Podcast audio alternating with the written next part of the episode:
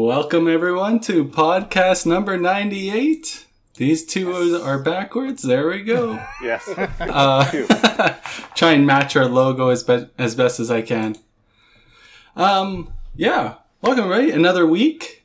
Um, I guess topic of the day is Alberta's back in another lockdown. Cool. Or never left it, just went worse. Yeah. bad bad news out in Alberta here, everybody. Yeah. Ugh, Yeah. well, here, here we are, 2,500 cases in a day consistently over the last like four or five days. Crazy. Yeah. Not good. Not good at all. But Makes makes are. sense though. You know, I think the biggest thing is as long as they're going to enforce the rules that they're putting in. It sounds like they are in uh, in some of the you know you heard the comments from the Whistle Stop uh, restaurant, right? They're, they're trying to host something, and you know everybody's got to get shut down, right? Everybody, you got to follow the rules. You got to do what you got to do. It's a couple of weeks here. Kids are back home, right? Online Mhm. learning from K to twelve. Universities shut down. Recreation shut down. One on one, outdoor. I mean, golf is obviously affected too. It's not uh, not looking Yeah. good for for Mr. Bradley getting on the golf course. yeah. We're we're nearing the end, I think, right? So you know, or, or get we'll get there soon. I think. We kind of knew it was in coming. J- July. Yeah. Yeah. I think, I think the, out at the un- end, Tim. Unfortunately, the government had to step in and do something for the vaccines to catch up, right? Our vaccine program has been really good, but we're just unfortunately not doing the right things in order to let those take over. We're letting the infections win, right? So, um, I, as I don't agree with a lot of it, but um, I'm doing my part, and I hope everybody else is too, so we can all get out there and do our thing. Hopefully, within three weeks, right? Yeah. Yep. Yeah, exactly. To think that we all thought that there was a chance that we were going to open up on March 22nd, and now we're the worst we've ever been. Yeah. It's absolutely crazy. But So uh, yeah, here we are. it is what it is. We'll get there. Yeah. Um, A lot of yeah, comments in there. What's everybody talking about in this comments talking about your already? hat. We're off to the races. Talking with- about your hat. Yeah, wow, getting some love about wearing a hat finally. The reason why I'm wearing a hat today, though, is not because of Mr. Canham. It's because it's hats off for Mental Health Wellness Day. So we're recognizing the mental health side of things and uh, important cause. So DB's got the hat on. There you go, Mr. Canham. Per- perfect, perfect. so we might as well hit up our nicknames here before we uh, continue on with our little banter. So I'm your host, Carrie, ready for vacation Krites. We got Dexter, bowling is the best part of bowling, Wiseman. Tim needs an assistant, Wiseman. And Daryl, ready for the links, Bradley. Um, once again, Five Pin Universe is happy to bring these podcasts to you, and it wouldn't happen without our patrons supporting us. For as little as two dollars a month, you can be on Patreon at Five Pin Uni- or Patreon.com slash Five Pin Universe, and help support us bring this to you weekly. And it's actually been pretty consistent. I'm really surprised. After 98 episodes, I thought we'd be a little bit more flaky. Um, but Yeah, Oh, when was the this is last time we. It's took took a Wednesday off? it's hard line in the schedule now. We just got uh, my men's league for golf is on Monday nights. Oh. Now we don't know if we're playing men's league. We're, we're probably not. But this is Wednesday, so of course the wife asked me. So you're gonna have something on Mondays and Wednesdays now? Yeah, absolutely. I am. yeah. if ball came back around, I'd be busy Tuesday, Wednesdays, and probably Thursdays. So hopefully that comes back. But but Daryl, you're at home on on Wednesday evenings. I mean, you're not out or anything like that. So No. you're technically with the family, right? Soccer So, would be going, but soccer right now is obviously on a Yeah. hiatus as well. Um, there's talk about doing a different sort of technical training side of things, but that's not uh, that this latest shutdown. That's not even allowed, right? So Right. um, soccer's soccer's not being played anytime soon. So, but we do have hundredth coming up soon, so we'll have to get Weber back on for hundredth. Oh yeah, yeah. Yeah. One hundred percent. yeah. Got got him penciled in for his five minutes of Yeah. little bit of chat. You, you mean, I- you mean Obi Wan Kenobi? Yeah, Obi Wan. I, Yeah. I do. Go ahead, guys. Yeah. No, uh, if people didn't see that, check out our uh, Facebook page. Oh, yeah. Dex Dexter did a little uh, "May the Fourth be with you" um, for everyone. I'm not going to show it on podcast here, but Dexter may. I'm not. No, that's I'm just good. quick. I'm Throwing Okay, fast fingers over there. Good, yeah, no, good. no, no. I'm writing names. that, that's it. I'm just Perfect. writing names. Um, we are gonna give away uh, a piece of merch this week as well. Um, it's gonna be from Five Pin Universe for the mental health side of things, and it's gonna be the exact copy of what Daryl is wearing. So get your comment in the chat, and you'll be added to the draw. It's the blackout version of the flat brimmed. It's a flex fit, is it not, Daryl? Yeah, you bet. Perfect. That's Does, awesome. it, Flex does it come in flat brim or does it come in curved? Uh, Yeah, Flap here, brim, here. flap brim. Watch. I'll sign it too. if, if- if the winner wants me to sign it, I'll sign sign the hat. And since since we're talking about signing Optional. things, um, Danny Bear, we're sorry. Yeah. Um, we haven't been able to get together due to COVID, so we haven't been able to sign your hat all together. So once that's uh, available to happen, we will sign it and mail it out to you. But we appreciate you ordering it. Don't don't even Did worry about him right now. He may not live through the week. he's not So- feeling that well. so- So, D- yeah, it may not even matter. That's real great. Uh, Dexter, or how do we get in the draw? Did we say that yet? You, you just got a comment. All you Just gotta do comment is in put the chat. something in the Just comments. got a Okay. comment. Yeah. Yeah. Even just a hello. Say hi to us. That's all you Yeah, need to do. right. Right? And Exactly. you'll get you in. Yeah. Perfect. All right. Well, All Star is still our sponsor of the week, so we're going to run their quick commercial. Um, please check out allstarbowlingsales.com and uh, they have tons of different uh, deckling on bowling balls, clothing, all that good stuff. So please check out their site and uh, you can use. I do believe we still have a code five pin U fifteen for 15% off all their sales. So go check it out and we'll bring in our special guest. Alrighty. So for our podcast number 98, we got another Saskatchewanite hailing from Regina. Um, this gentleman has four perfect games. Not too many people have uh, more than three, so uh, quite the feat. And obviously has won a ton of stuff, and we're happy to have him. Uh, hopefully for the next hour and a half, Mr. Doug Clark. Good evening, gentlemen. Happy Thank. Cinco de Mayo. yeah, Cinco de Mayo. Hey, buddy. hey, Dougie. Tim thought about that before. He's like, "Oh, I should have done tequila night for Cinco de Mayo." Uh, Yeah. I just can't believe he called us gentlemen. Doug, you've known us, known us long enough that we're we're, that's start, really not the case. we're starting on a high note here. He is a professor, Dexter, right? So Professor Dougie. Yeah, I gotta get that. Gotta get that beard back. Yeah. Yeah, yes, you do. Yes, you do. Uh, well, it's good to have you on here, buddy. How's life treating you these days? Ah, life's okay. Um, obviously, uh, with all this COVID stuff going on, it's it's not as good as to be expected. But you know, the kids went back to school this week. They seem to be doing okay, and and things t- seem to be turning around here in Saskatchewan a little bit. So uh, we're hoping for the best. Um, not in the situation you guys are in, from what I hear. So it's a good thing. Yeah, Yeah. good. Yeah. Yeah. Lots of vaccines being taken place. You were mentioning that uh, there's different setups and how that's rolling, and it's it's positive that people are, are getting them and, and going. That that seems to be the key here of anything now, right? Yeah, for sure. Like we've got the government program that's going on. We've got bookings and drive-through, and uh, the pharmacies have opened up over the last week and a half to give out vaccines. So there's quite a few out there to give. As long as we got the vaccines in Saskatchewan, they're they're being taken up. So Right. yeah, it's a good sign so far. Are bowling alleys open in general though? Still, right? They are not in Regina. They're not. Uh, everywhere else but Regina, they're open. Huh. Weird. Why is that? Regina has been the hot spot for the last uh, we'll call Okay. it a month. So they shut a lot down in Regina and left everything else open. Right. Okay. Hmm. That's kind of annoying, but it is what it is. Just like you guys. Yeah. Right? Like, did, did you just call us annoying? No. Yeah. Is that, is what you just- that's what I heard. bowling alleys in general. I mean, we talk about it every week, but it's just annoying, right? It's gotten to the point Yeah. of Yeah. all it is, Yeah. right? Totally. In general. Yeah. What? Uh, what Hopefully, do you do after for, the hundredth podcast, it won't matter anymore. We won't have to talk about it anymore. Yeah, we'll we'll put a closure to it. What uh, What do you do for work again, Dougie? Uh, director of operations out of the Loblaw warehouse here. At the Loblaws warehouse? Yeah, yeah. Okay. Food distribution. Awesome. Food distribution, yeah. So one of the, it's a very uh, secure industry to be in right now. Everybody's got to eat with restaurants closing down. We're getting busier and busier every day, right? So unfortunately, it's it's very busy.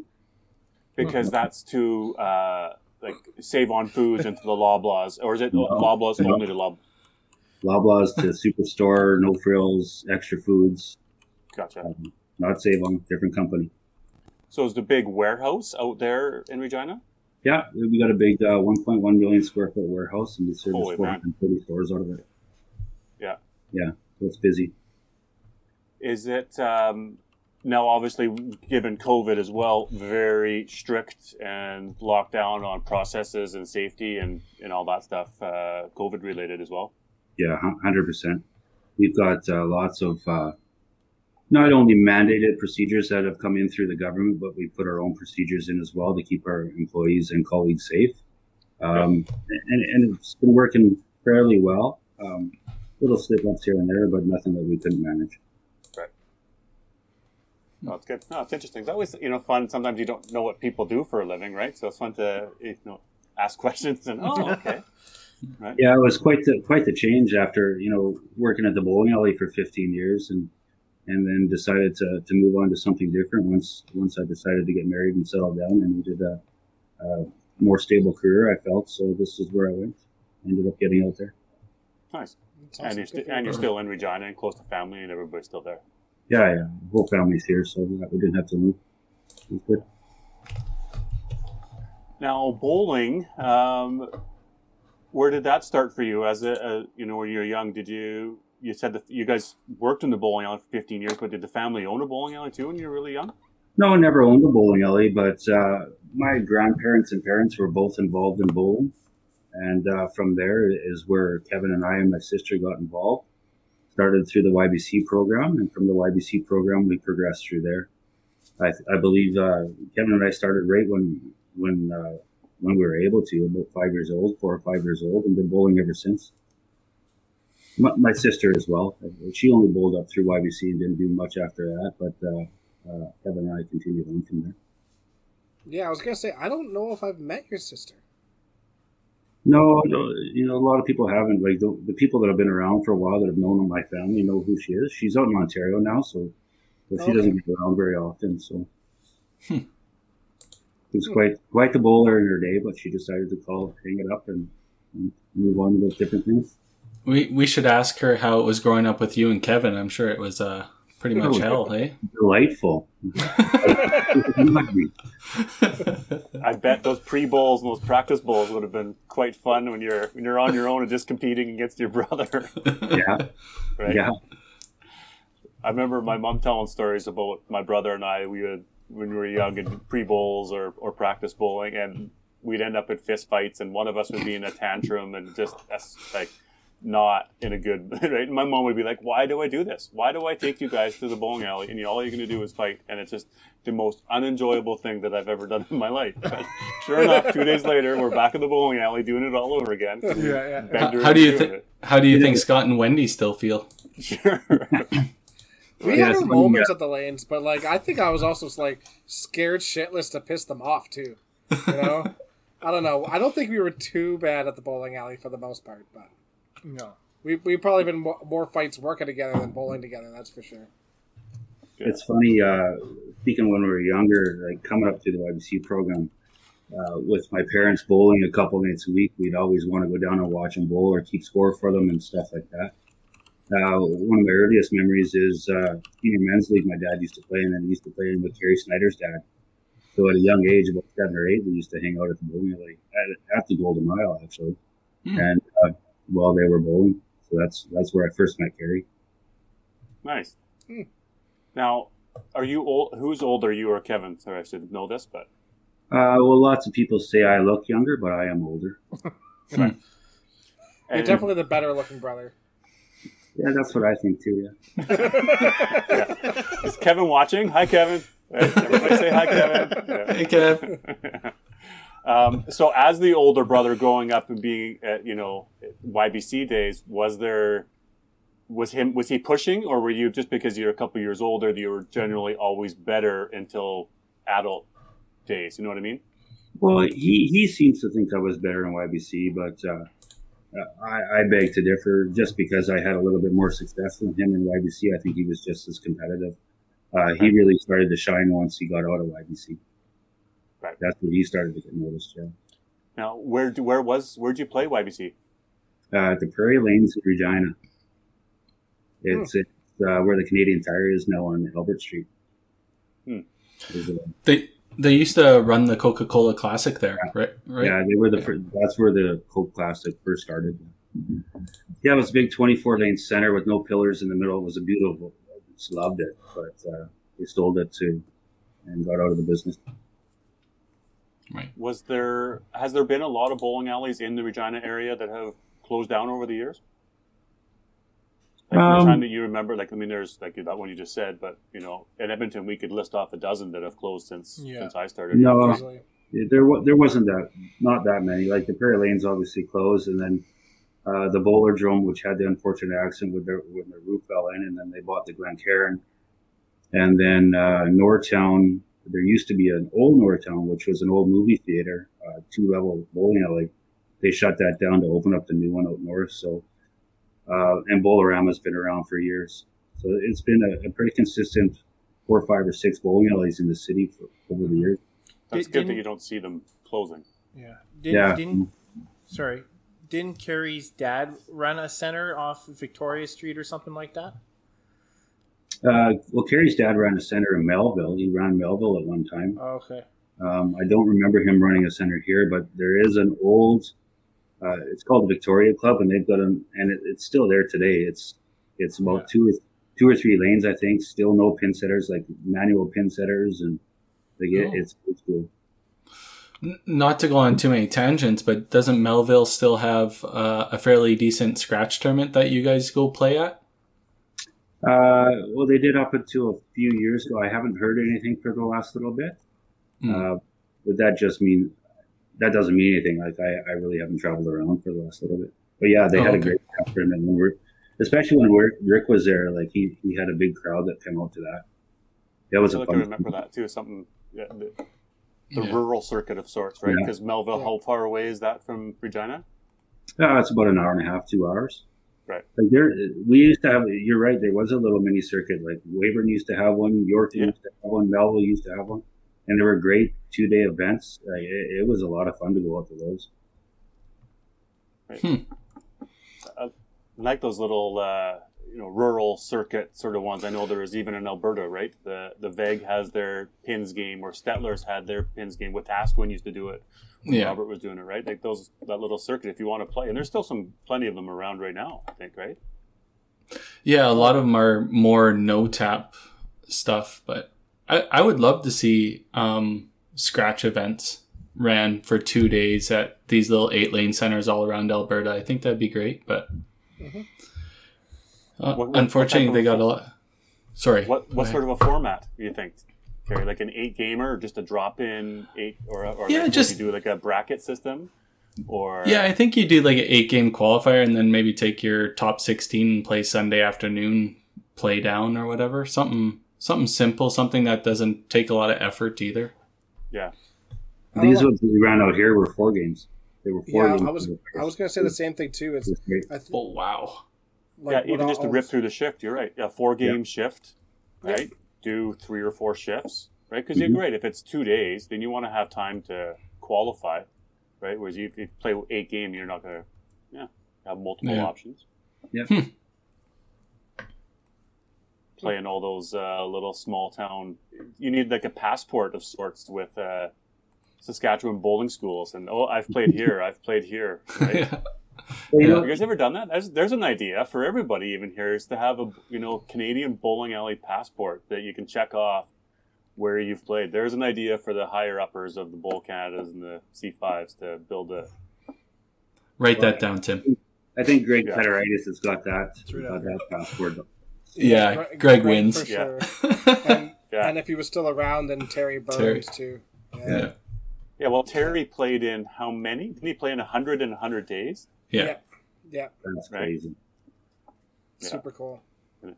There's No, another you- stat we need to we need to learn is who's played in most bowling alleys across the country, right? Some of these guys that have played at nationals or provincials, um, you know, so many times they would they would be right up there. 50, 60, 70 bowling centers. How many how many have you played in? It, it has to be Peteritis. Greg for sure. Yeah. Yeah, for sure. Yeah. You know, you get back to these little little uh, small town tournaments.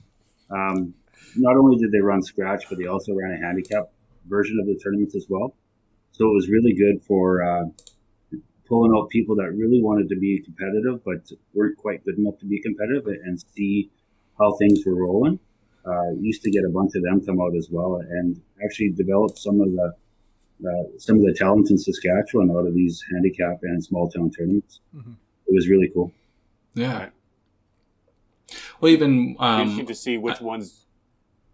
Yeah, well, like Stet- Stettler runs that eight game no tap tournament, and we all tend to go out there, and you see a lot of the Red Deer locals drive the hour, hour and a half to play it, and um, you see a lot of the the local players out of Stettler and the surrounding area come to play, and you you don't see them at like the big TPCs or um, even the Masters or the Open, right? So um, to see more of those would be cool. You, you, like uh, prime examples, Rolly Gervais. You never see him at any other tournaments, but he'll show up at a eight game no tap tournament in Central Alberta. A lot of people don't get to see him play anymore. So Yeah. Mhm. Mhm. And for a guy who threw a perfect game at at the Heritage Traditional, put ten grand in his pocket and walked out. Didn't Yeah, make the cut. Costanza. Yeah. Funny. All right, I like it. Rural, rural Saskatchewan bowling circuit. We're going to start promoting it on Five Pin U. Let's go. Who's ever, who's ever running the small town tournaments, Five Pin U will help support your turn, tourney. Nice. Um, let's wrap up quickly, sort of the segment on uh, youth. Uh, Doug, any success at YBC and was four steps in some of those uh, tournaments as a youth in days? Uh, very limited success. Uh, lots of provincials went to uh, with singles and stuff, but we in 1983, I believe it was, uh, we got to go to nationals in Sudbury uh, on the bantam team, which was uh, uh, probably the highlight of my youth career. Uh, lots of fun. Now, I'll- I'll touch on the youth here again too. Um, there was also a little cash circuit for the youth here in Saskatchewan. That Hmm. was that was phenomenal. The PA had a had an event, Moose Jaw, Saskatoon, Regina, and we used to travel all over. And they ran them the same way that, that we run the adult tournament, eight game qualifying, uh, and then into a step ladder the same day. Uh, those were a lot of fun and really helped develop a lot of the youth back then then that's where I that's where I originally met Lenny and Lenny and uh, Lonnie and the guys from PA and, and a bunch of the Saskatoon bowlers. That's where we originally met. That's awesome. So sort of like we've talked more before, Edmonton has its intercity, you know, the eight centers would play, but even take it provincial and that's how you get exposure to the other teams and other zones. That's an awesome idea. Yeah, Yeah. no, it was But, great. speci- but specifically for the youth bowlers. Yeah. Right? Playing in cash tournaments or in qualifying tournaments. Great idea. Yeah, you, you had to be in YBC in order to in order to play in there. Nice. Crazy. Nice. And That's that's, that's uh, super neat. We need to run guys a, that you see, Lenny and Lonnie and those guys, right? Lenny, Yeah. Lonnie, Lucy. I, ca- I just can't believe Lenny can actually remember that far back. Um, we should have we should have canceled the youth circuit earlier so we'd quit. Um, Jesus. kidding, kidding. Um, but yeah, maybe maybe a youth circuit, a WCBT youth circuit is something that uh, you know down the road we should consider. Yeah. I mean, Carrie, obviously, put it on the more list. volunteers. No, I'm not. I'm not saying Yeah. you specifically, Carrie. I'm saying you Yeah. know, get a group of people that will be willing to do that. You know, I think I think it's a great thing for like a second vice president to spearhead, right? I think that's a great thing to be part of. all right, Yeah. I'm down. Second VP's on it. Yeah. Yeah. It's a good idea, though. A youth competitive um, tournament circuit, Yeah, right? For sure. Outside of the regular programs, and it's strictly for the competitive, and yeah. But you know, Cool. the- the best part about that, you guys, was it wasn't the adults that were running it. We had a couple adults that oversaw everything. It was the kids that were running it. They put Oh. it together. They got the volunteers. They did it all. Good Okay. Idea. By they, I mean we back then. Yes. Yeah. and did you have uh, like a junior division or a senior division, or it was pretty much Nope. like it was straight up? So if you're Straight a up. junior and you want to play, go for it. Yeah. Yeah. That's super cool. Yeah. I like it. Okay, That's awesome. it's in the works. Doug, you said you guys ran it. Uh, we ran the one in Regina, yeah. The, the the group of us at the Prairie Lanes did, yeah, for sure. And then the Saskatoon one was held at KG. Then obviously Minto and Minto and South Hill. Is This, this, this sounds like we now? found the person that could run it for us. Yeah, I, I see Len's on here.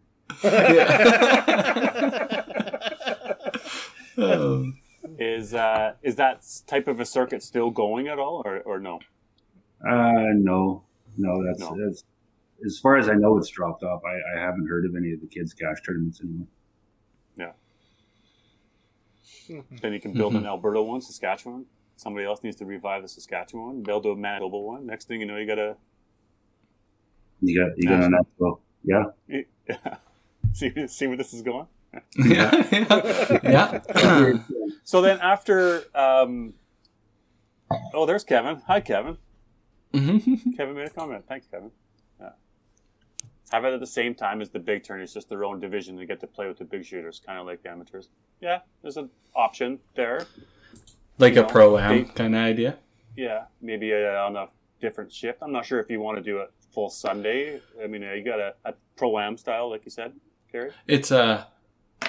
I would think it would be hard to fit them in a shift, right? Especially if if it comes back the way it was, right? Um, Yeah, you got TPC that was looking at doing six shifts and like these tournaments are all of a sudden reaching a, a ceiling point. Um, unless you make them week long events and then yeah, you can throw pro ams in, you can throw doubles events, you can throw lots of stuff into a week long event. Um, weekends are pretty much slammed now, right? But Right. Yeah, Oh, Good uh, love people thinking and coming up with ideas and figuring out how we can uh, stretch it in. If they could find volunteers to work at the center, you could run them all night long.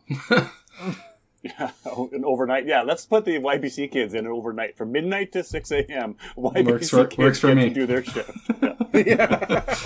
Anyway, That, that's fine. I'm when pretty did, sure uh, weekend I get five hours of sleep anyways. Yeah. Total. So I mean, Yeah. what's the difference really? But you're right, though. All the WCBT events, I mean, we're so full in the shifts and the schedule's jammed already. You know, how do you do that? I get, I get it. It's, it's tough. Right. But I- that's the problem of the WCBT. You're so Yeah. packed, and you, you, everybody wants to play.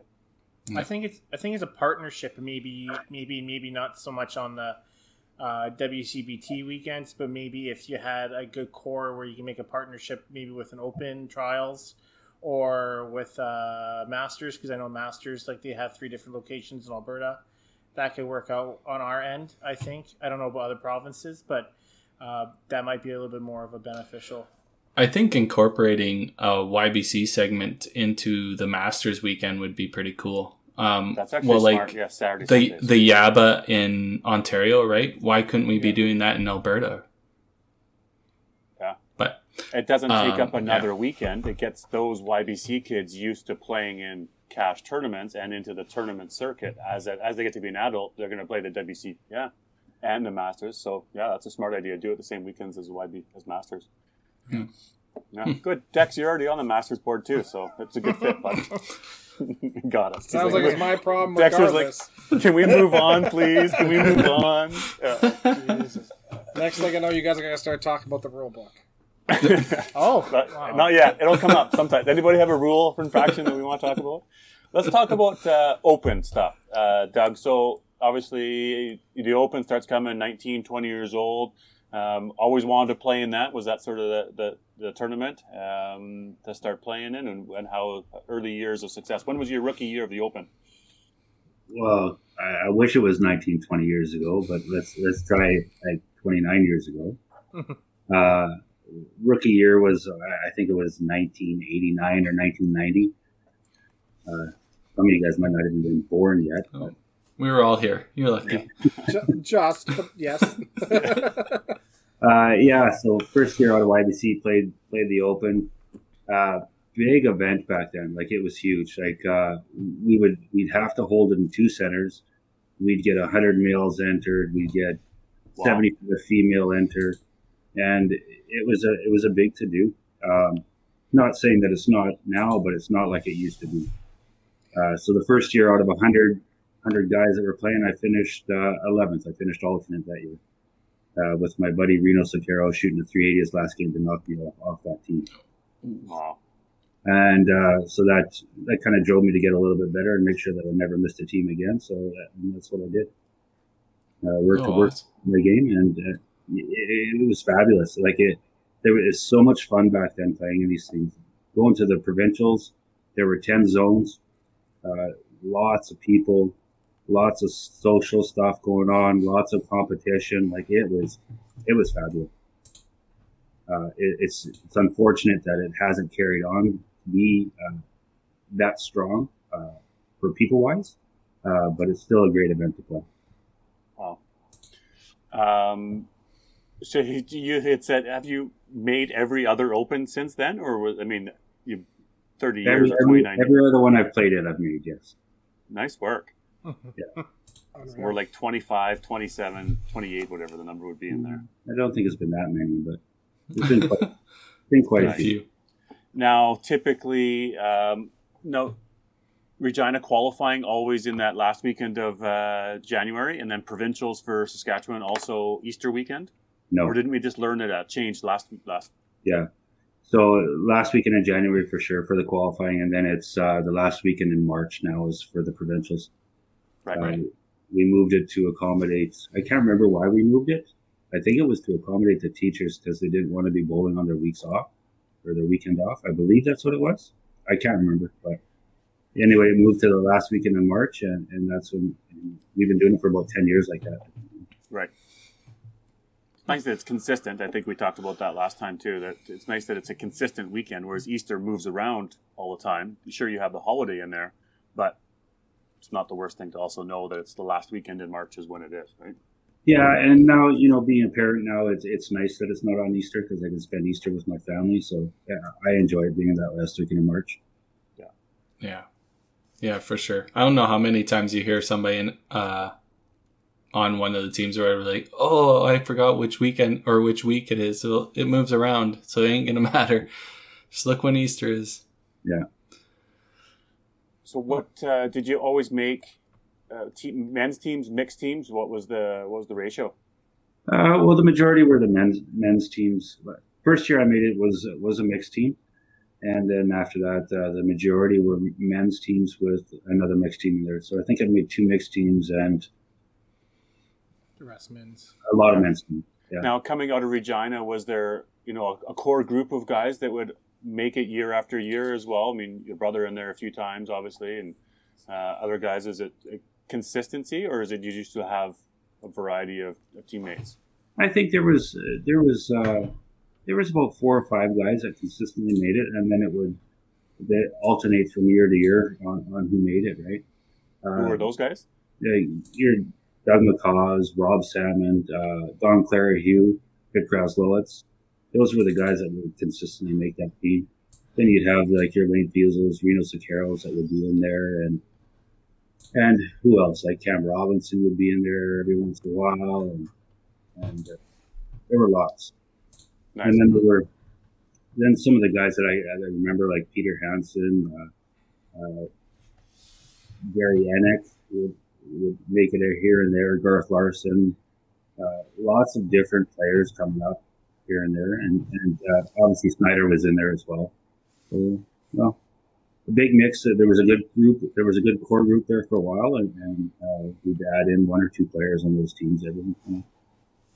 Now, was there a strong ladies contingent from Regina? We know that there was from the Saskatoon area, but uh, you know, equally or, or close as well from Regina.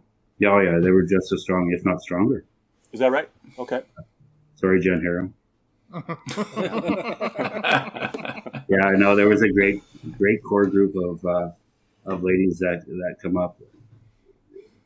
Don't ask me to name No. them all, right? No, that's okay. Yeah. But that's you know, I think that overall we would think. I mean, at least I would um, that Saskatoon has a stronger ladies contingent, right? But you definitely forget about some of the other areas and other people that were strong. And no, and apologies that you know.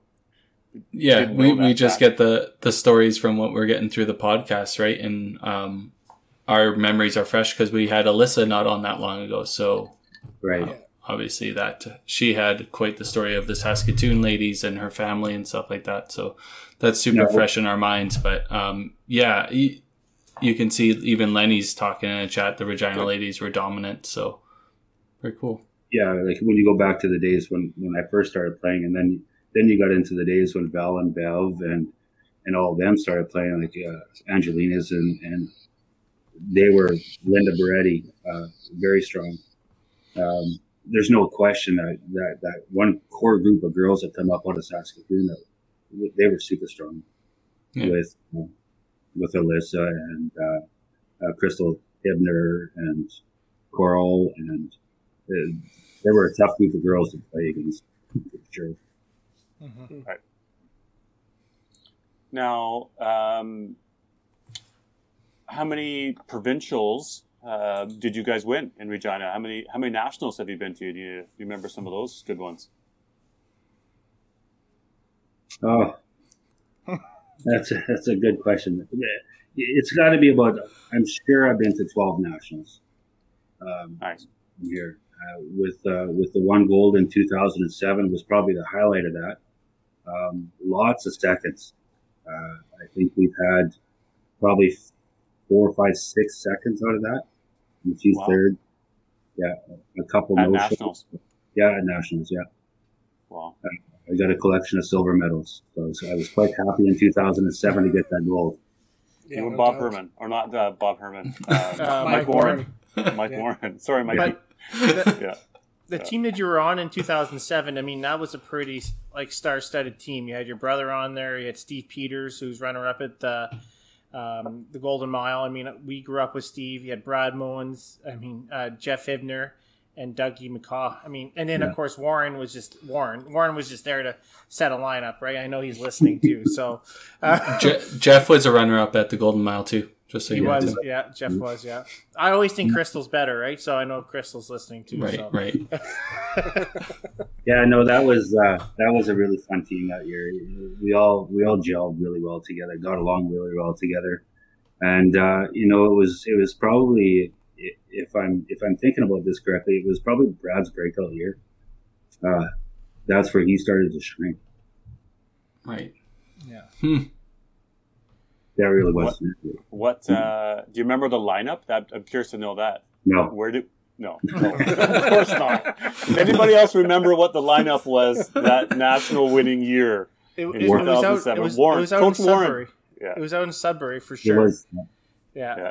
Coach Warren, tell us what the lineup was. We want to know where guys played. Where did you play, Dougie? You must know that at least. Bench or like middle? Where did you Where did you like to play? Anywhere?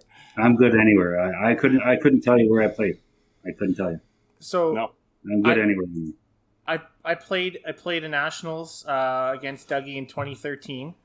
Uh, we played at Newfoundland, I think it was, right? And then Oh, yeah. Kevin was on that team.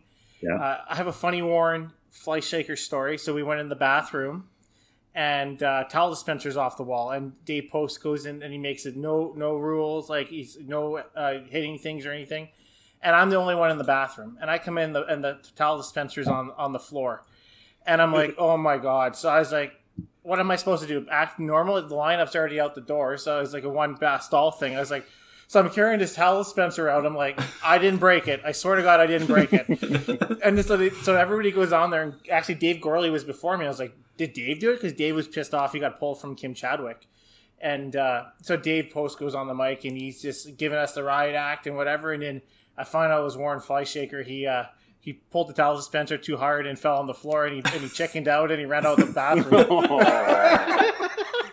He wasn't even mad. he wasn't even mad. He was the coach. Like I mean, like what would have happened? Aggressively drying his hands. Poor, That's poor Um, interesting though, um, and Doug, uh, you can comment on is Warren's comment there, Carrie, is best team that practiced lots more than any other team. Do you specifically remember practicing a ton for that uh, that event? Was that something that you you guys often did a lot? Um, I don't know if Tom Patterson's listening here tonight. I know he'd be loving this to- topic about practice. So I I think with a lot of the teams that, that I've been on, we practiced, but you're right. I- I think with this team, we did practice uh, a lot more. Um, one of the reasons for that, though, like a bunch of us worked at the bowling alley, so we could come down, we could practice any time of the day, right? We'd come down after leagues are over, throw some balls, get together. That was that was the biggest uh, I'm not going to say that was the biggest thing for us winning was the practice. It was the camaraderie that we built over that, right?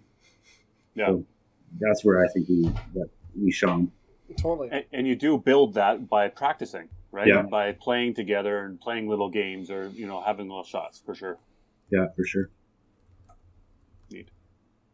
What um this is this this makes me laugh. Warren, you'll learn really quick. If you don't want people to know, don't tell Tim. Yeah. I don't think he has a choice. Yeah. Just don't do it. Um, was that was that Stephen Peters' rookie year too, or was that or was that his second year at a YBC? No, that was his rookie year. It was his rookie year too.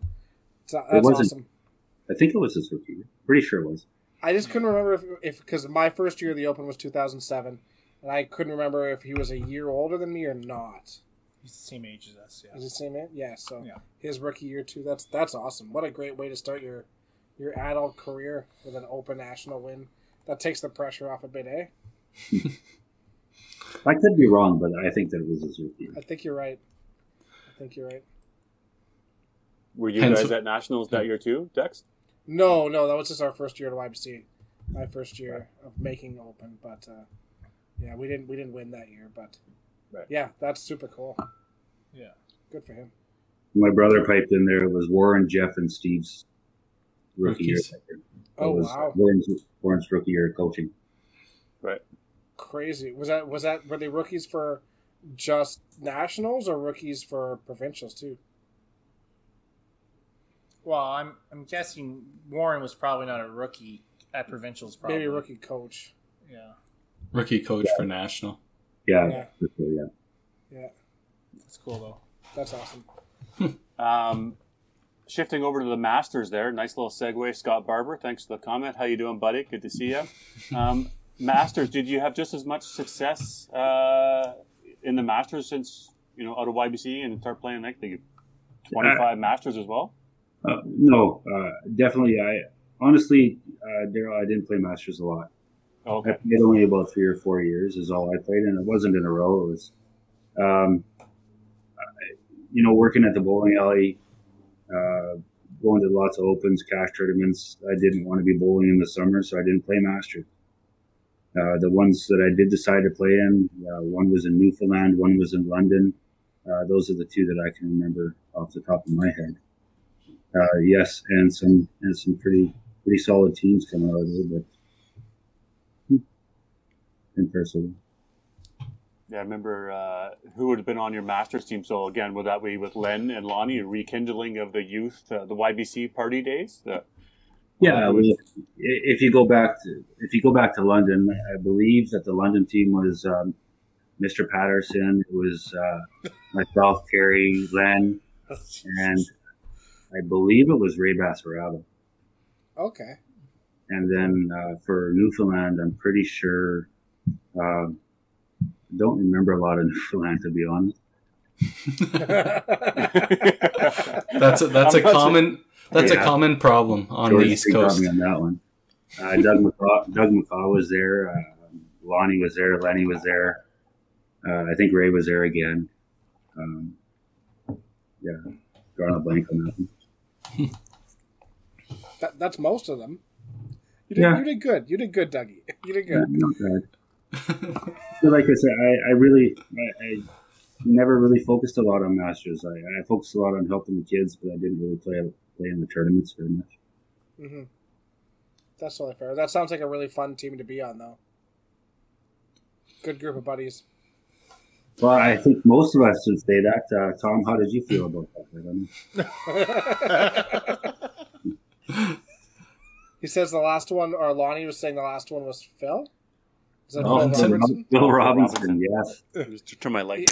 Yeah. That must have been quite the trip at New- Newfoundland with Phil Robertson. Yeah, It seems like a disaster waiting to happen.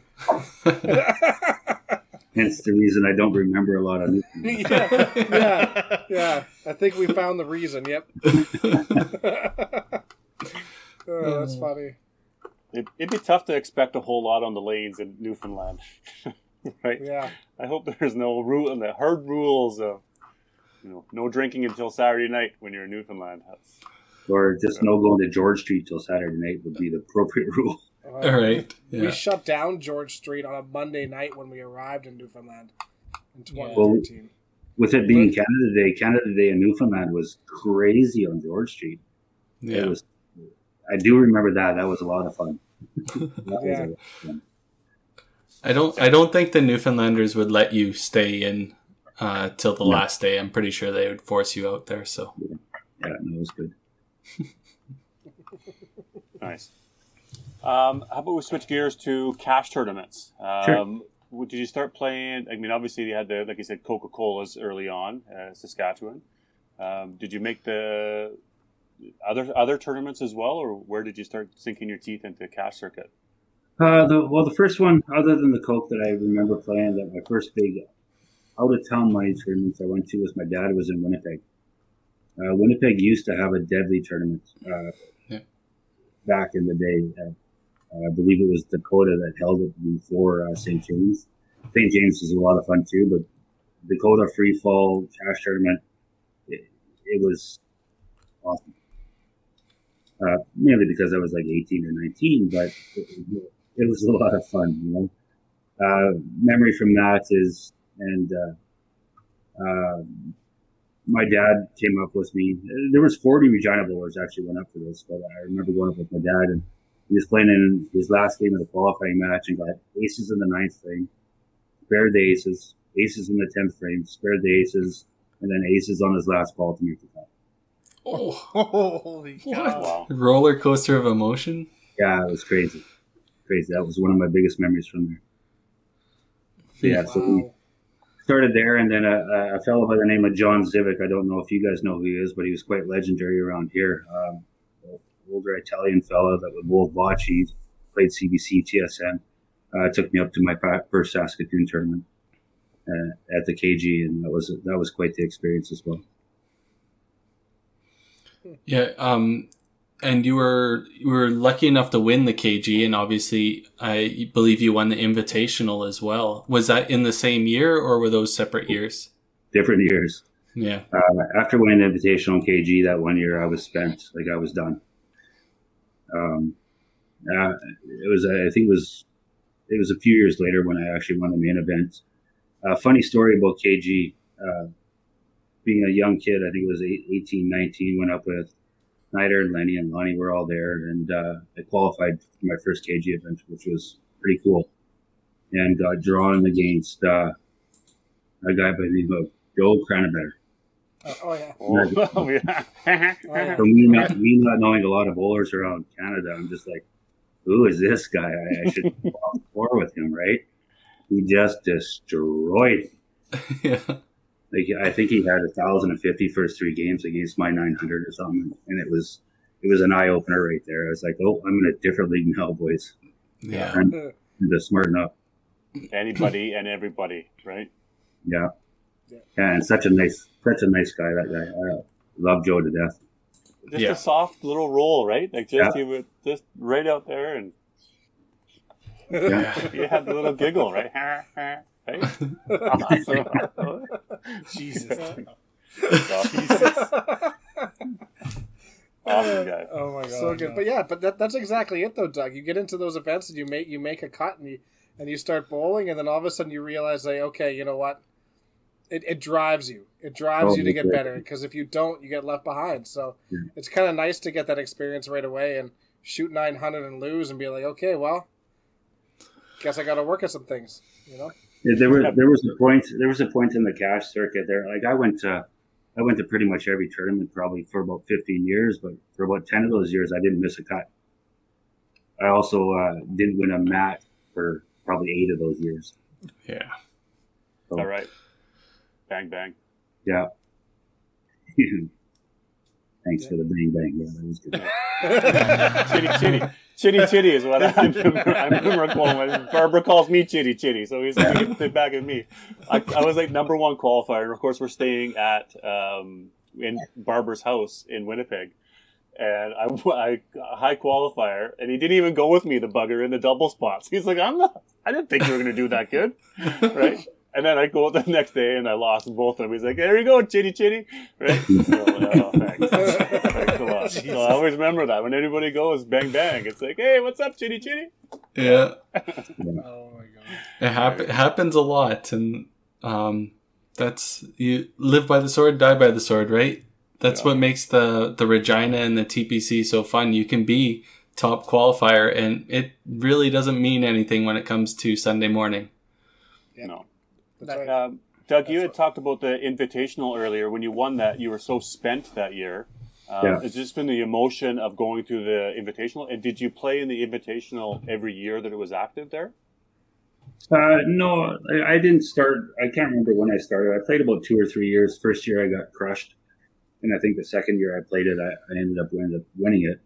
And by spent, I just mean uh, it took a lot out, out of me mentally to win that event. Like there were some big, big names that were playing that that year. Don't ask me the names because I don't remember. oh no! Oh, But they were, Yeah. as we all know, KG at, at one point was the biggest biggest tournament around Canada, and it was it was an honor and a privilege to play it. And, and to win that, it took a lot out of me. And I actually tried qualifying two more times for the main event. I don't even think I qualified that year. It just right. it Yeah. blew me up. Hmm. But I agreed. Now, was it the similar format to what TPC is right now? Uh, Tim, I do you think, it's, know? I think it's identical. Yeah, Oh, okay. we, we, we kind of mirrored it. I talked to Gary McKinley over that, and Yeah. we kind of mirrored it exactly the same way. Right, uh, thousand bucks and Yeah. Five, four, three, two. Yeah. Gotcha. Yeah. Yeah. I think that's a great add-on. I mean, even um, what Red Deer did that this year, right? It's a great add-on for tournaments to do something a little bit more prestigious uh, and more expensive for these events. I think there's there's definitely something there. Yeah, yeah, it's um, it's kind of neat. Like the Mitsubishi Shootout, I think is what Red Deer called theirs, and then the Invitational. I do believe they started even in the same year. Um, the less gimmicky they are, it I think the better it works. Um, Mitsubishi Shootout, I think, lost a little little prestige there when they were. Um, you were playing so many matches back and forth. A lot, a lot of people couldn't pay attention to what was happening on all four sides, kind of idea. Where the Invitational is pretty straightforward. You just literally, if you win your match, you move on. If you don't, you're out. You're out your thousand dollars, right? Um, I played the shootout. I think two straight years, and it was it was fun. Like I was lucky enough to win my money back the first year, and I think the second year I didn't make it, or I, maybe I didn't even play it. I don't quite remember, but it was a it's a little bit too much going on for such a a big cash event. I think if they simplified it a little bit more, it would probably do a little bit better. and and no offense to them, but also put those rules out ahead of time so everybody knows exactly what's happening mm-hmm. before the Yeah. Yeah, right I think they're they're were working on stuff still when they're when they uh, brought it up, right? But yeah for sure Yeah. definitely fun though. I like the invitational. I like how we. I mean, I'm biased, obviously, but I like how we post the, the who's playing who the week before, and then players are. The, the first year we had it, not I'm not saying not not a whole lot of people showed up, but now we got like a lot of spectators to show up on Thursdays just to watch it. Right? It's become like a a main event in a way, and it's neat to have that in there. Um, we get a lot more, and we find that we get actually get a lot more people playing our earlier shifts because of it, because Mhm. people were wanting to watch it. Right? So. And arrive Um, early. Yeah. Yeah, Yeah. especially now with having that Thursday morning shift too. It kind of all works together. I tell you, there's there's the, the two most nervous things I've been for in bowling in years have been the tour finals because you just don't want to be bad, and like really you just don't want to be bad, and the invitational because it's yeah it's one and done. You know what? You thousand dollars on the line, and if you lose your first match, see you later. Yeah. that money's gone. But after that, after that first match, I really feel way more comfortable. It's like, okay, house money now. Like, I got my money back. We're fine. But that first match is super intense. Yeah, yeah.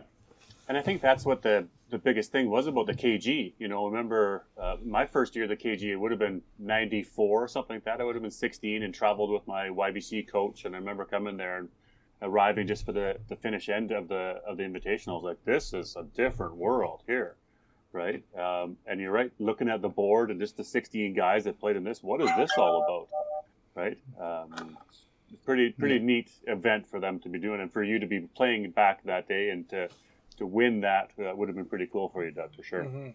Nice. Yeah, was- and then the the main event. Remember what year you won the main event and who you would have played in the final. There's a test you might know. No. You don't, you don't remember, you don't remember who you beat in the final to win your win the KG? Uh, it might have been Holdsworth. Might have been. actually have it. No, I He I don't have it. I have only the winners. okay, but you have the year though. Yeah, I have the year. I can find that out for you. I think I think it's 2005, isn't it? I It probably was, put it uh, on the poster. It was one of the last years that it was run, so it was near. It was near the end.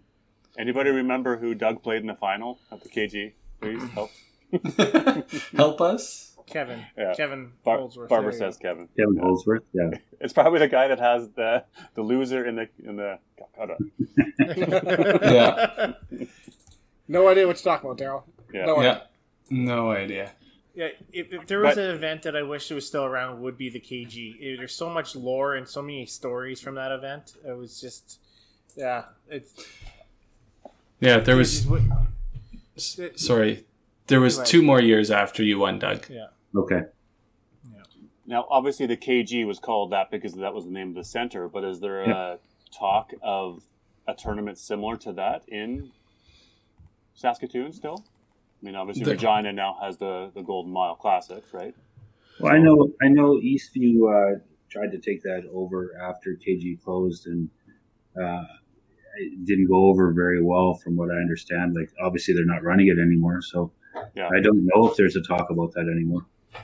Um, there, there's obviously been some talks from some Saskatoon players that want to run um, another tournament, but um, nothing concrete has come through yet or anything like that. Uh, yeah, Len puts it perfectly. There's no hotels close to the alleys, right? Right? That's a KG that's a KG was huge, huge point. Yeah. Yeah. KG was walking ideal. distance. Yeah, walking distance for a lot of these other ones makes it uh, easier, doesn't it? Or within two minutes, three minutes. For sure. Yeah. Yeah. TPC's kind of the one that gets away with it. Well, so does the Autumn Open, right? Um, they don't have really hotels that are that close either. You have to Uber it or find a ride, right? yeah. At least it's Yeah. only like a 10 minute Uber, right? I mean, realistically, for ours, 10 dollar Uber. Um, The thing that yeah, the thing that I liked about the KG is um, the consolation side, right? You would go to Eastview and you would play. I can't remember if it was three games, and then it would be a bracket system, right? But there was an actual event to the consolation side of things, right? It wasn't just the top thirty-two who got to play on Sunday. It was those guys who were thirty-two to seventy-two or seventy-four or whatever the number was, right? Sixty-four um, Yeah. that got to play. And Um, that's my that's my big push for the WCBT events too, is to keep a consolation event, right? A lot Yeah. a lot of the the top end players want to get rid of it, and that's all fine and dandy. But when you have 150 individuals playing in that event, it's tough just to say, okay, 32 get to play Sunday. The rest of you, thank you for your your two shifts, your three shifts. Go home at a thousand dollar loss, right? It's giving them another opportunity to either make the main event or have a consolation event to play for some extra money, right? That's that's huge. Yeah, and I'm not sure if it's to. Ma- I like the idea to make sometimes to make the cut, but then you're running the consolation on the Saturday night, right, for that Yeah. last that spot. But maybe you don't do that and you qualify. You qualify. Then the next day you still have a tournament for the 33. How do you progress, right? How do you get to be that upper tier, right? So you have to Yeah. you have to work at it in a B circuit that we talked about. You know. Yeah, it, it, Um, it's t- it's tough. Like the like um, I find I'm torn because I think the constellation's important. Um, I like the buy-in where you're 32nd to 63 in order to create that people sticking around. But you see it in especially in Calgary now. Nobody wants to play the uh, the, the the consolation anymore. Um, if it's if it's after the if you're 41 over and there's no buy-in or no chance to make the cut anymore. Um, Well, a- a few people do, right? there. Yeah, There is some big money. Yeah, it's it's built in. It's built into their prize pool. I, Yeah. I know. I know for a fact. Like if we decide, hey, you know what? If we want to open it up, and you know, we had 150 bowlers, and and you open it up to the next, you know, 50 people or whatever, and we want to do on Sunday with prize pool. Um, probably get away with going Bonnie Doon. Martin be open to it probably, Yeah. and we could probably get away with it there. Um, I, I just don't. My biggest worry is how many people are willing to say, yeah, you know what, I'm not show, no show, like, and that and that's the hard thing because even whether the money's there or not, people might just no show it, and then it's not worth it for them on their end, right? So, But then, um, it, then there's more better chance for the people who didn't show. I think I, I don't think I showed up one year uh, in like Constellation, and uh, then it's an automatic win, right? So the first thing you're playing, you're Yeah. automatic win, and you're into the next round. Get, get two bet- games of free warm up. So hey, thanks, Yeah. pal. Right? I mean, I mean, if you look at autumn stats the last time, I think it was I don't know what how many people they bring in, sixty people carry. I don't know how many go in the following autumn, but it, it's it's under fifty percent at play, right? And, yeah, and- but and they're then still playing for like four hundred bucks, so I don't understand why people don't play it. It's it but- the side pots are worth it. I think more than than the main main event Yeah. money from it, right? Yeah. So But anyways, Yeah, that it- was something I liked from from Yeah. KG that you know Yeah. that we had. It was a more Well, of was a good. formal event, right? There was a consolation Mm-hmm. event. It wasn't just a consolation qualifier, right? Right. So, yeah, yeah, it worked out really well.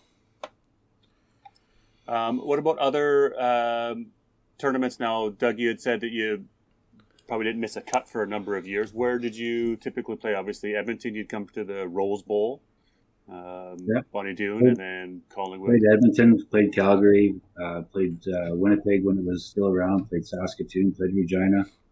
Uh, those were the main ones back then uh, when I was playing quite a bit. I played Bonnie Doon and I played uh, um, Collingwood. Collingwood, yes, that's what I was thinking. But I played all those, so yeah. And uh, loved uh, Calgary when it was at Poplar. Loved playing Poplar. Yep. It was a lot of fun. Did you ever do Oh. it when it was at uh, Chinook? Right. I did it one year at Chinook, yeah. What so- year did it move from Chinook to Toppler? Ooh, 2000, mid 2000? No, 2002, one, somewhere in there. Um, I know Weber. I think won his first Autumn Open at Chinook, and then it moved. I, You know, he won all at Toppler. Oh, really? I think Vinny was the last one to win at Chinook. If you have it, Yeah, So- I do. 1997 was Vince. Yeah. So that Hmm. changed the year after. Yeah. Tweet, Tweety won shortly after. I think sometime. Uh, like five years after. Yeah, yeah. But it was not. I remember Vinny because I remember I was talking to Stacy about it. Vinny was the last one. Now, did you have a preference, Doug, of those uh, out of town tournaments? Um, what was your which was your favorite, or what did you like about each of them? I don't think I really had a preference. It was it was nice to travel to another another city outside of Saskatchewan and, and play in these tournaments. I really uh, I liked the location of Bonnie Doon. I like Bonnie Doon, and when you weren't bowling, you could cruise around the mall and, and you for a while. Um, I, I like Toplet. Uh, it wasn't far away from the mall again. I'm not a shopper, but I, for some reason I like malls. I don't know. Um, I, I really didn't have a preference. I just I'd love being at those tournaments because that was my weekend to see my bowling buddies, like see all my friends and and hang out and compete and, and socialize. Yeah, they were fun. Now, which uh, format um, did you prefer? I mean, obviously, there's all a little bit different. The top 40, and then you qualify another eight games for, for Autumn Open. You know, TPC Rose Bowl was straight qualify. Yeah, I like uh, I like all different formats. I really do. My favorite format is the one that the majority of the, the tournaments run right now with your with your eight game qualifying top thirty two going to the to the match play. Uh, I like playing Calgary because it's a different format.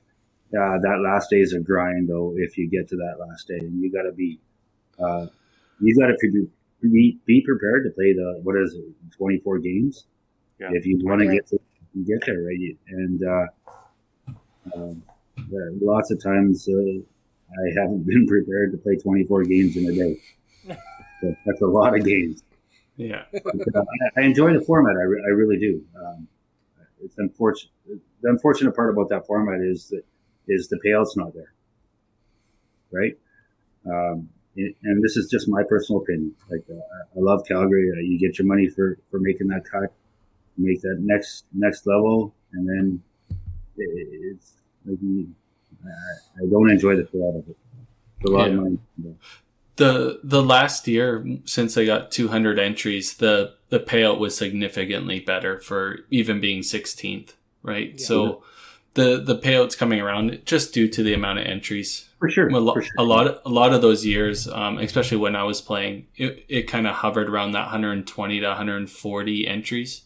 So yeah, I I understand when you're paying out your top 40, the $200 entry, and then it uh, eats away at your prize fund pretty quick. Yeah. But when you get 200 entries, it's not so bad. Yeah, I'm Yeah, just saying for sure. the, the 16th through 10th, give or take, um, you're not getting a whole lot bang for that. It, it wasn't because you have to front load the first, second, Right. third, fourth, give or take, right? Yeah, like it, it made it tough to want to two and three shift in those tournaments because you you weren't getting your money back, right? Um, and we all the tournaments would be the same if we didn't get the entries, right? Now that we're hitting that 260, 270, 280 mark, it's it's a lot different. You can two three shift it and, and get your money back just for qualifying in, in a lot of these tournaments. Right? Yep. So uh, they're all great formats. They are all great formats. Carrie's, Carrie's smirking and laughing because he's been there. I, I was gonna be like four shifted. oh man, Yeah. Hey, you got to do what you got to do. But if there's the entries, like Doug says, you know, what, uh, be prepared to play, you're there to play. That's all Right. I'm all I'm saying. That- Right. I, I remember when I was, I think my worst year in top 16s was like a 15th place finish. It was a couple years ago, and I and honestly, I just like, what's the point of me playing? Like, I, obviously, you play harder against everybody because everybody can change up and move up and down the ladder, just for you know m- being fair to everybody. Um, but it was only a few dollars difference between you know 11th or 14th. But then now all of a sudden the tour standings are involved, and those points are actually very different and very. So now it's like, yeah, you know, last game I'm playing against a 16th team, uh, 16th bowler, and I was like, yeah, we'll just get this over with. It's actually big, big time. You can move up and down the standings a lot more with the tour standings. I find so. There's a little bit more to play for than used to be. Yeah, we got a question here. Are all the events on the schedule for the upcoming season? Um, the WCBT doesn't move dates, so um, they're pretty standard. Um, but no, they're not on the website yet. But um, Autumn Open is always Thanksgiving weekend. TPC is right around Remembrance Day. I think it depends if it falls on the first weekend or the next weekend. T- TPC will be November 4th to 7th. So Right. the easiest way we changed it a couple years ago is the first Thursday in November. That's how we figure out when TPC will be. Okay. Is And then- regardless of Remembrance Day, or yeah, we, we just we just make sure that it doesn't fall on Remembrance Day. So it's always the weekend before Remembrance Day because if it lands on Remembrance Day, we just lose our shirt. Yeah. Right. ultimately. And then uh, Regina is always the last full weekend of February. That's and uh, Red Deer is the first weekend in May. Mother's Day.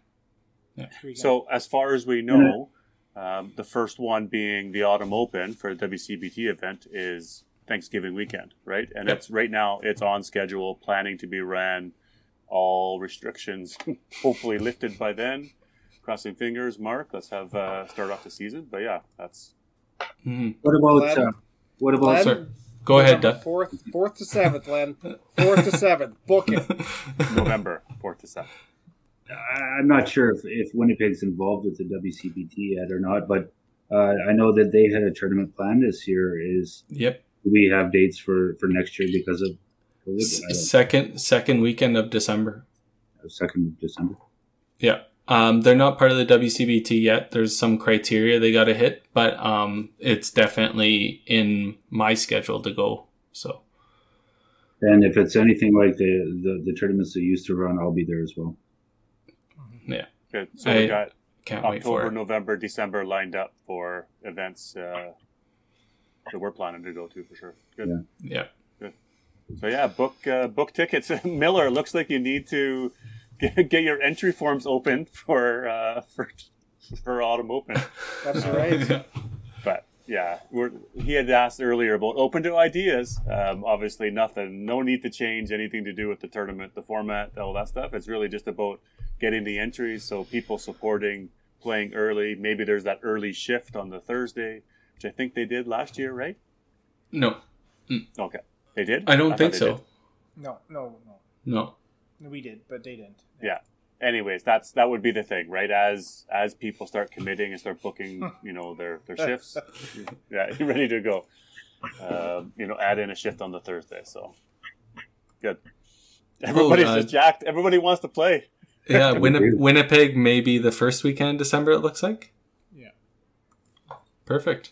There's a question mark, and he's probably not sober right now, so I I, I really wouldn't Yeah. trust it, but there's a possibility. Yeah. He's, Um, probably, he's probably playing poker. Bow- Yeah. Bowling is Yeah. really big in bowling, I tell you. it That, is. It really is. I'm, I'm pretty sure Barber just invited Five Pin Universe to stay at his house, so we're we're in. Perfect. Perfect. Love you, Bo- love you, Barber. Let's go. Yeah. Uh, what about Red Deer, Doug? Did you ever play uh, Red Deer? Of course, that's you know a number of years. How many how, how, how many years has Red Deer been playing? Uh, they've been twelve years now. Thirteen. Is that right? I think- Okay, yeah. Yeah. You So, did yes, that one, Doug? I have played Red Deer once. I made uh, I made a commitment. It was two, three years ago. I tried to get to every tournament, and I did get to Red Deer one that year. And uh, really, uh, obviously, an- another different format, and really enjoyed it. I really enjoyed that format as well. Again, I'm sure for that, but I'm getting older now. Yeah, because what is it on the Sunday? There's 32. There's four groups of eight. Yeah. Right, and then there you break it down to four groups of Halves. four. as the great Len Anseth said in those groups, you just don't have to be. You just got to be average. You just got to be middle pack. You don't have to be the best. You don't just don't want to be the worst. And you and you move on. Yeah. Yeah. No, it, it was a really interesting format. Obviously, I, didn't take- I didn't take his advice very well, but Um, didn't Consolation run like that for TPC one year or something? Where or is you still do it that way that the bottom Um, half are out? It used to be cut in half every after every game. See, I, yeah. I kind of know a lot of consolation formats. I'm kind of the connoisseur. I, I won that one, DB, so I happen yeah. to know that one. Yeah, but I like that though, right? It's the, that- the cut the cut in half rule. Oh, just go Did look you around. beat Heidi? Yeah. Well, No, Adam I beat beat- Heidi that year. Yeah. I beat Graf. Yeah. Okay.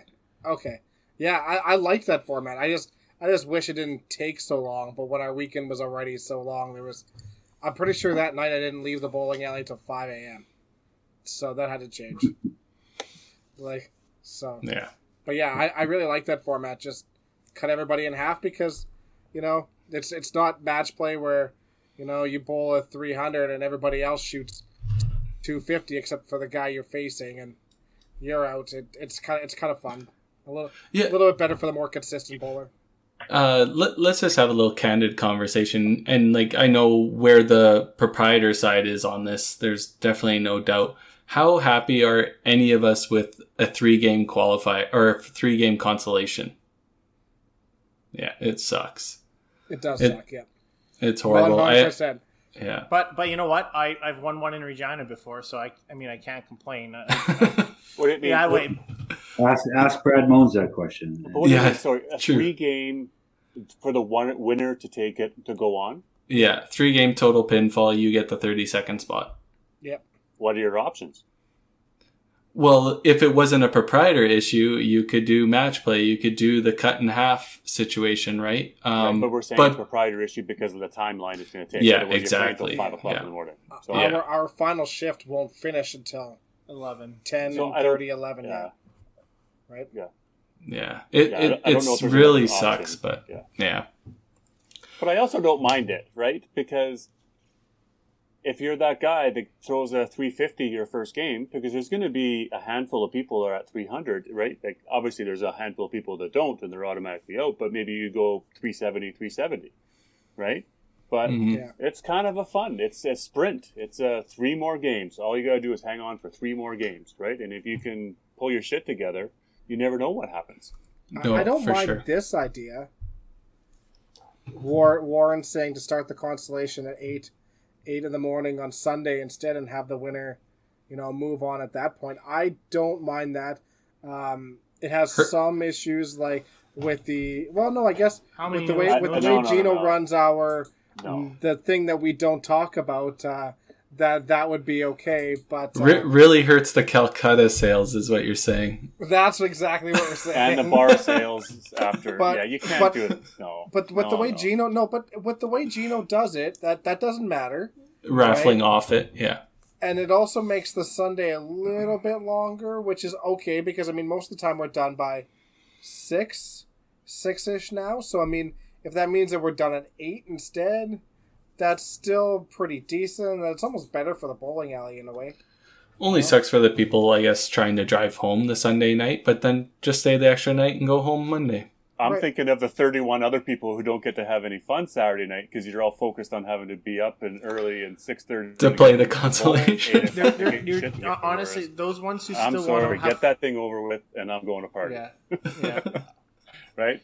Yeah. Like Yeah, if I true made it, enough. okay, I'm in. There's only one person that you're in, unless you're running a consolation event the next day, right? I like the idea for the fact that the championship doesn't get to, doesn't have to play until 10 o'clock, right? Yeah. A little bit later, so you can have your little sleep in and right, little little eggs Benny in the morning and get yourself ready. But hmm anyway, lots of ideas, like the uh, like the many chatter about different tournaments and consolations and stuff. So, Mark. anyways, Yeah. No Mark, no Miller, no, no. Okay. Well, no, you have to have that. That's the that's the eight person final shift. That's a That's guarantee. that's the grind, man. That is the grind. If you want to make that cut, you are stuck playing that shift. That's all it is. Yep, It that, that's saves your on punishment time. saves on time, but yeah. No. Yeah. You need it. You need to have five people. You got to have that. Hold on, everybody. Mark's got a question. Dot dot dot. Or he's saying that was a question. He said that was a question. Or yeah. three shifts. Three shifts of three or two shifts of four or five. oh, you're saying on Saturday instead of having two big shifts, have three little shifts? I'll be okay No. with three little shifts.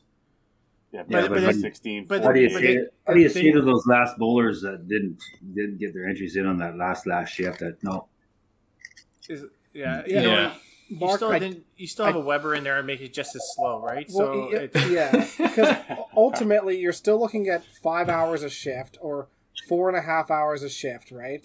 Plus now you have to do more work in between, right? Yeah. So you have to set up every shift in between. You're gonna have more people coming in, more people leaving. It's still gonna take forty minutes in between each shift. Ultimately, it's gonna be the same amount of time. yeah. It's just and if it's Yeah. s- if it's the same amount of people, then what's the, the yeah? You're gonna have people that are booked their two shifts on Saturday. I'll book my morning and the afternoon shift on Saturday. and It's not going to be that hard. You're not going to get the people that are going to come Thursday and they want to put their first shift down on Thursday, yeah. right? As, Second as, shift on Friday, third And- shift on Saturday. as bad as it sounds, too. I mean, if you when you have a five person shift, there's more boost sales too, right? Yeah, yeah, exactly. a lot no, more boost too. that's for sure. From proprietor side, I think the the big shift is better, right? Yeah. Because you get people staying there longer. They'll probably eat. They'll probably have some drinks, right? Where if they're rushing through, you lose a lot of, I guess, some of those sales and stuff like that. It's definitely better for the bowler because the shift is just faster. Makes sure more sense, but But I, I think that's the punishment. If you if you want to, you know, we're opening up shifts on Thursday, Friday morning. We have all these different shifts. That that's the punishment for not making it beforehand. Ultimately, right? I, I, and I'm not worried about getting anything done earlier for the consolation. The consolation is the least priority, I think, out of all of it. I mean, again, that's that's your punishment sort of thing. Yeah. So I don't know if you want to if you don't want to bowl that long shift, bowl better before. Thanks. be- that to should to be be a hon- sound bite. That's a Yeah. sound bite ready for for Dex. Yeah. One hundred percent. uh, do better. This Let's, uh, consolation, this consolation talk reminds me of COVID talk. I'm not gonna lie to you. Yeah. It, We're it moving really, on. it really, it really keeps coming up. Yeah, it, it's over. It's done with. So we're Tim, okay. but Tim, you haven't made a ton of cuts lately, so maybe the consolations you should start to You pay should- a little bit more attention. yeah. I, I don't really care. It is. It Let's is what move it is. on. I'm just happy to bowl again. yeah. Um, Um, let's go to cash games uh, or TSNs. Go ahead, Tim. Yeah, I actually we, we sort of touched base with it uh, off there a little bit. Um, obviously, you play some CBCs and TSNs, or I do believe, right? Um, Yeah. We one of our viewers did let us know that you had a, quite an experience uh, flying home from one of them. Do you want to share a little bit about that? Sure. Um, played a couple CBCs and a TSN. The TSN was in Toronto, and uh, it wasn't the bowling that was the experience. Actually, it was it was flying home. Um, flying home was uh, September eleventh, two thousand and one, and it was quite the experience flying home. I was actually in the air when when uh, 9/11 was going on, and uh, we got stranded And They actually made us land in Winnipeg didn't tell us what was going on, told us to get off the airplane. And as we were landing, you could see piles and piles of airplanes on, on the runway, and you knew something wasn't right. And um, from there, we got off the plane, we got into the airport. They still wouldn't tell us what was going on. There's no TVs on. And uh, finally had to phone back home once I was able to get some cell service and find out what was going on and, and was told what was happening. So it was quite, quite, uh, once you realized what was going on, it was quite scary. Uh, the bad part was it was it was pretty tough to get home from Winnipeg because all buses were booked, all rental cars were taken, everything. We ended up calling. I don't know if you guys know who Rich Johnstone is, but he was up there with with me and his daughter Michelle, and uh, we called his son to drive out from Regina to come pick us up. Oh wow. So it, it was. I think we. I think we took off from Toronto about a half an hour before this had happened. Had that not, had we not taken off, we would have been in Toronto for an extra three or four days. Yeah, so Wow. that was quite the experience. Yeah, that's terrifying. How how long of a drive is it from Regina Winnipeg? Eight hours? Five hours. Five hours? Yeah, five and a half. Five hours if you drive like me. Hmm. Yeah, so, when when you guys got off the plane and stuff, um, were you just in the terminal and you seen on the the televisions what was going on, or did they notify you before you got off the plane? How did that work? uh, didn't the airport didn't tell us anything. Um, I got off the plane, went through the terminal, went outside for a for a cigarette, and uh, was not allowed back in the terminal. Wow. Yeah, Wow. it, it was uh, as as we've seen over the years and all the stories. It was not as traumatic as, as what everybody else went through, but it was very confusing and very disturbing for me as well. Um, the experience of the TSN itself was great. Uh, the flight home, not so good. Yeah. Yeah, we should probably Yeah. talk about that. Let, let's let's let's talk about the actual tournament. so because at one point in time the TSN tournament moved around, right? It wasn't uh, uh, in the last couple of years. At the end, it was always in Calgary, but was it every three years or two years? Did it move around? I don't remember. I I knew I know it was moving around. Like I played a CBC that was in BC at this um, beautiful brand new center uh, in Richmond. I can't remember what it was called, but it was it was beautiful. And then we were in Toronto for the TSN. That I think it was the same year actually, and uh, a nice center in Toronto as well, but hot and humid in the middle of summer. Right. Because that's when they filmed it. Yeah. Yeah. Sure. And I think uh, who did I stay with that year? I think it was Mr. Boom that I stayed with that year. That I roomed with at the TSN. That was that was fun in itself. Do you remember how you played? I didn't fare very well in any of them that I played Okay. it. Uh, again, tough competition when you got out there. It, it was really tough. You had very limited time to practice. I don't know if you guys ever got the experience to play. Uh, very, very limited time to practice, and then all of a sudden you're on camera, you're playing, and you know, uh, and I- I'll credit Tom Patterson's bowling school for this. The cameras and the lights and everything didn't really bother you because you got used to that when you were in bowling school. Um, Mhm. But uh, I just didn't bowl well. Yeah. I plowed a lot. Anytime I'm under pressure, I, pro- I plow a lot. I can hit the middle like there's no tomorrow. But I'm wondering if Uh, Carrie's in the background right now trying to dig up the old footage of that, uh, Doug, to see if we can find it. well, good luck because I, I've tried numerous, numerous times and I can't find it anywhere. Is that right? Yeah. Yeah. Now, uh, Kevin's also did the CBC. yeah. also did the CBC side of things too. Yeah, I did the CBC twice, and uh, again didn't fare very well. But it was it was quite the experience. Uh, you got treated very very well when you went there, and it was a lot of fun. So Yeah, I think that's something that obviously it's fun about the WCBT and the tour finals, right? Is that's now being filmed and it's you know the preparation, like you said, Dexter earlier, but that's something that you were you know genuinely nervous about, right? Yeah. Yeah. It's it's a just uh, such a, a different experience. Cameras on you. Um, nothing else is really going on besides that match, and and you know that people are gonna sit down and watch us after. You know people are talking about you, and every every shot that you make and mistake that you make or good shot that you make, you know all of that, and you know it's gonna be there forever. So, like I said, you just don't want to be bad. like you don't want to go out there and be like, "Oh man, I Yeah. bought a, I shot a buck buck sixty on this and got my ass kicked." Like that's just that that's the fear more than anything. I think. Yeah, you don't want to be that guy on TV that shoots that two pin on your first ball and and uh, is there forever. I, I know a few guys that went on to CBC and did that. So Yeah, I I remember one. Uh, was it Len Anseth? He missed that corner twice, and then his buddies razz him still today about that missing that corner twice on TSN. That video where he threw the ball and he kept on walking and he threw another ball. Um, it's funny. I think Lonnie shared it. Uh, it was quite funny though, and it, it's it's uh, you, you're forever in lore and that kind of stuff. But uh, I think I think Lenny ended up winning that match though. But you're right though. I, I'd be as nervous as heck. My knees would be knocking. Yeah. first one you go and you rip a deuce, and it's uh, right. You might get you might pull it back together, and you might win the match, right? Yeah. But you're the guy Three- who threw the deuce the on your first ball. Oh yeah, yeah. Was three, three pin through the hole. That was it from uh from from Lonnie. yeah, Oh, is that right? Three pin through the hole, through the hole. I think that's still my like. Even if you're in league, right? Yeah.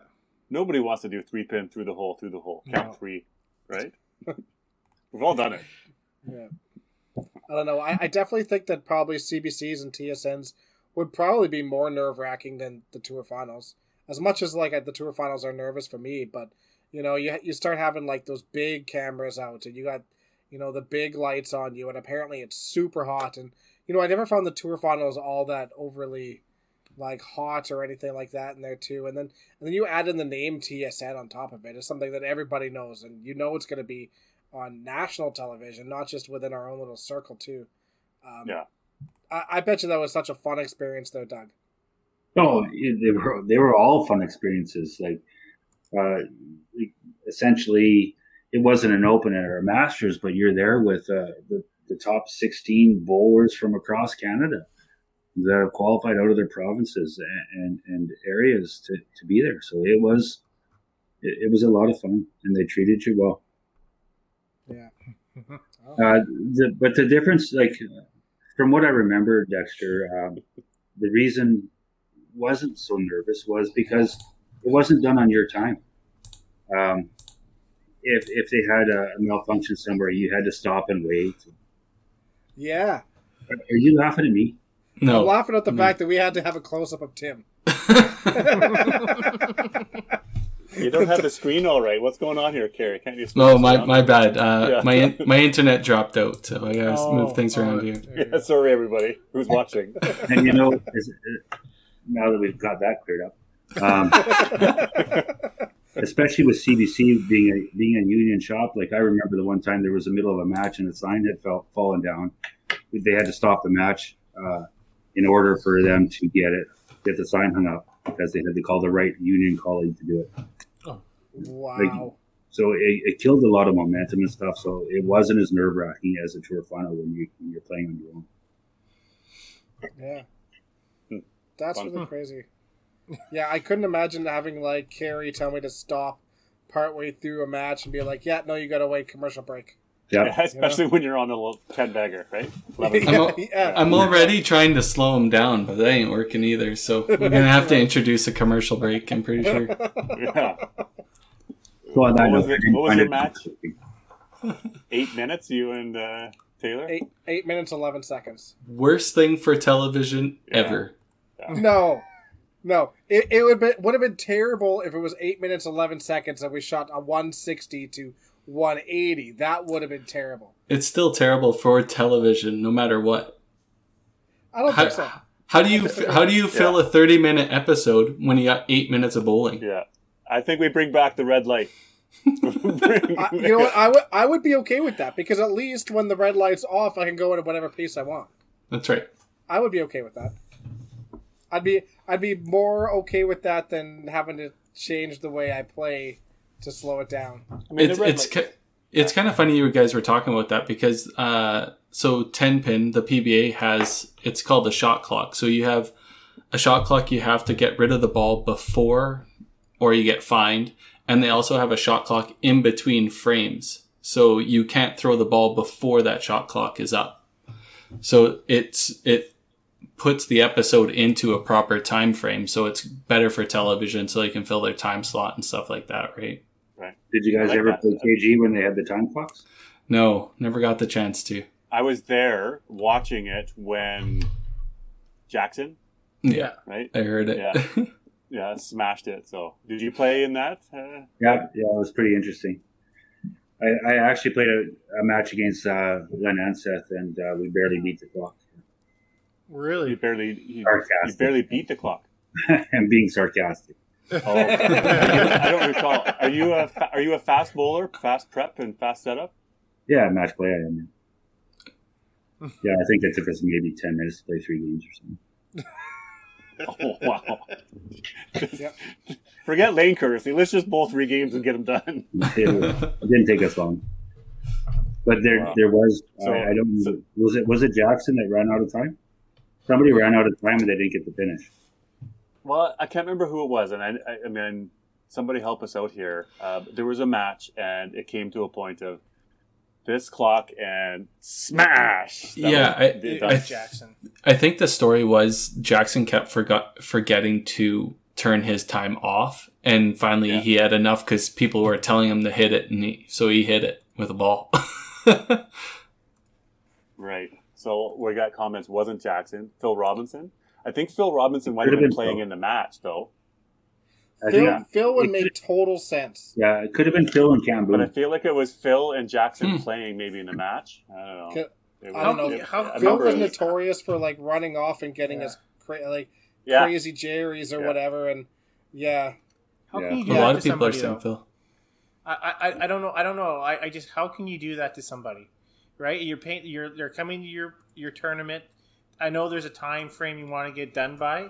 There's nothing else coming after on a championship Sunday, right? There's But- thousands of dollars on the line. I, I think I think it's a matter of making it fair and equal for people. I mean, like look, look here we are at uh, Autumn Open the one year, and I don't mind saying this. Kevin Holdsworth pissed me off. Like you know, I, I- I'd be it's it's a single game match. You should be done in ten minutes, in ten minutes, eleven minutes, twelve minutes, somewhere in that range. And I literally had a twenty minute break in between every match because his match would take half an hour every Sounds time. like sounds like a you problem. Yeah, It was. I, it wasn't just a me problem. It was a lot of people problem. We, I we all it's hung out in the stairwell waiting. I Doesn't think it's bother me none. Yeah. Yeah, I think it's good. You know why? Uh, by the way, Kev, Kevin sent me a photo of uh, of uh, Doug's clipping, so he is listening. So, um, so thank you, Kevin, for sending that to me. But um, I, I think it's good because I I like playing against different people, and I like playing against different how they play against me. And it's it, it if it's become the same same way against each person, um, I think it becomes a totally different ball game, right? I like playing against Len because with Lenny, like I have to play at my game and have to because he's so fast, right? Same as Dexter. And you know, if I'm playing somebody who's slower, like you know Adam or Kevin, even though I can't beat Adam, uh, yeah, Adam or Kevin, all right, I I have to learn how to adapt my game to them, right? Like not to them, but how do I deal with myself, right? And um, if you come in with a shot clock and all this other stuff, you know what? Unless they're dicking around really hardcore about things, just let her have it. Like it's really not the end of the world to me. Yeah, but real, realistically, Tim, though, Yeah. back back in that time, uh, people were asking for for time count uh, Yeah. time count license, right? And So if they were, tried it. That's fine. Yep. Yep. It was getting it was getting pretty out of hand. Like Yeah. there were some guys that were really slow. You Okay. know, And, and, and and, it, and it was intentionally slow that was getting to the point of like this is obnoxious, right? Like Yeah. you're being you're being an asshole here. Like it's time to it, we got to do something about this. when, Yeah, I when half the tournament has has to like you know take two frames to warm up because they haven't thrown a ball in 20 minutes like that that's Yeah, not really all that fair and that was a Definitely problem. give him a- I, I fair, definitely give him the A for the effort for, for trying it. it. It didn't work. Okay, we moved on from there, right? Yeah. We Yeah. haven't- we haven't seen one since. Yeah. No. All right. I, I, I just wouldn't want to be that guy to be like, by the way, your time's up.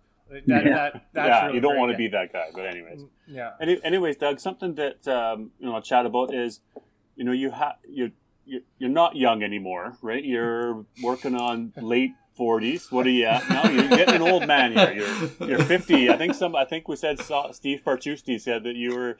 I turned 50 last year. Yeah, Oh, okay. congratulations. But how do you keep that competitive fire? Do you still have it? Where where you know does bowling you know keep going? How how how do you deal with the changing in your body and the family and all those things that go along with age? Uh, well, well, definitely, uh, uh, the competitive fire is still there. Uh, the body, not so much. I don't, I don't know if my body ever was there, but, um, uh, you know, bowling's not rocket science. You, you guys all know that. It's, we are our biggest competitors. It's, it's our mind game. Anybody can go out there and throw a ball down the middle with the right stuff on it and get a strike, right? but to do that consistently and it, it's battling yourself it, it's it's training your mind to overcome a lot of that stuff that that's kept me competitive. Um, now would i say if we went on the lanes tomorrow i'd be competitive? No because i haven't thought about bowling for pretty much a year and a half right? But when this all comes back I, i've got some training to do to get myself back into that that uh, competitive spirit again. Yeah, I think um, obviously all of us are kind of in the same boat. Like we're all gonna have to uh, grind and get back um, to where we were for sure. But Doug, you're probably one of the last people to throw a perfect game. Like to me, you're you're probably still in the, I guess, the height of how you can play. So I, I don't really think you actually have that much um, to get back where you were. You're you're still pretty pretty good. I, yeah, I, it depends. Some days I think I am. Some days I don't think I am. Yeah, I, the skills there. I, I don't think once you once you learn the basics of bowling, and this is just my opinion, right? You guys? Yeah, for sure. Once you learn the basics and, and how you how your your muscle memory and stuff work for the for the game, not a lot changes. It's it's it's in your mind, and and that's where everything changes. I've lost a lot of events because of what I think.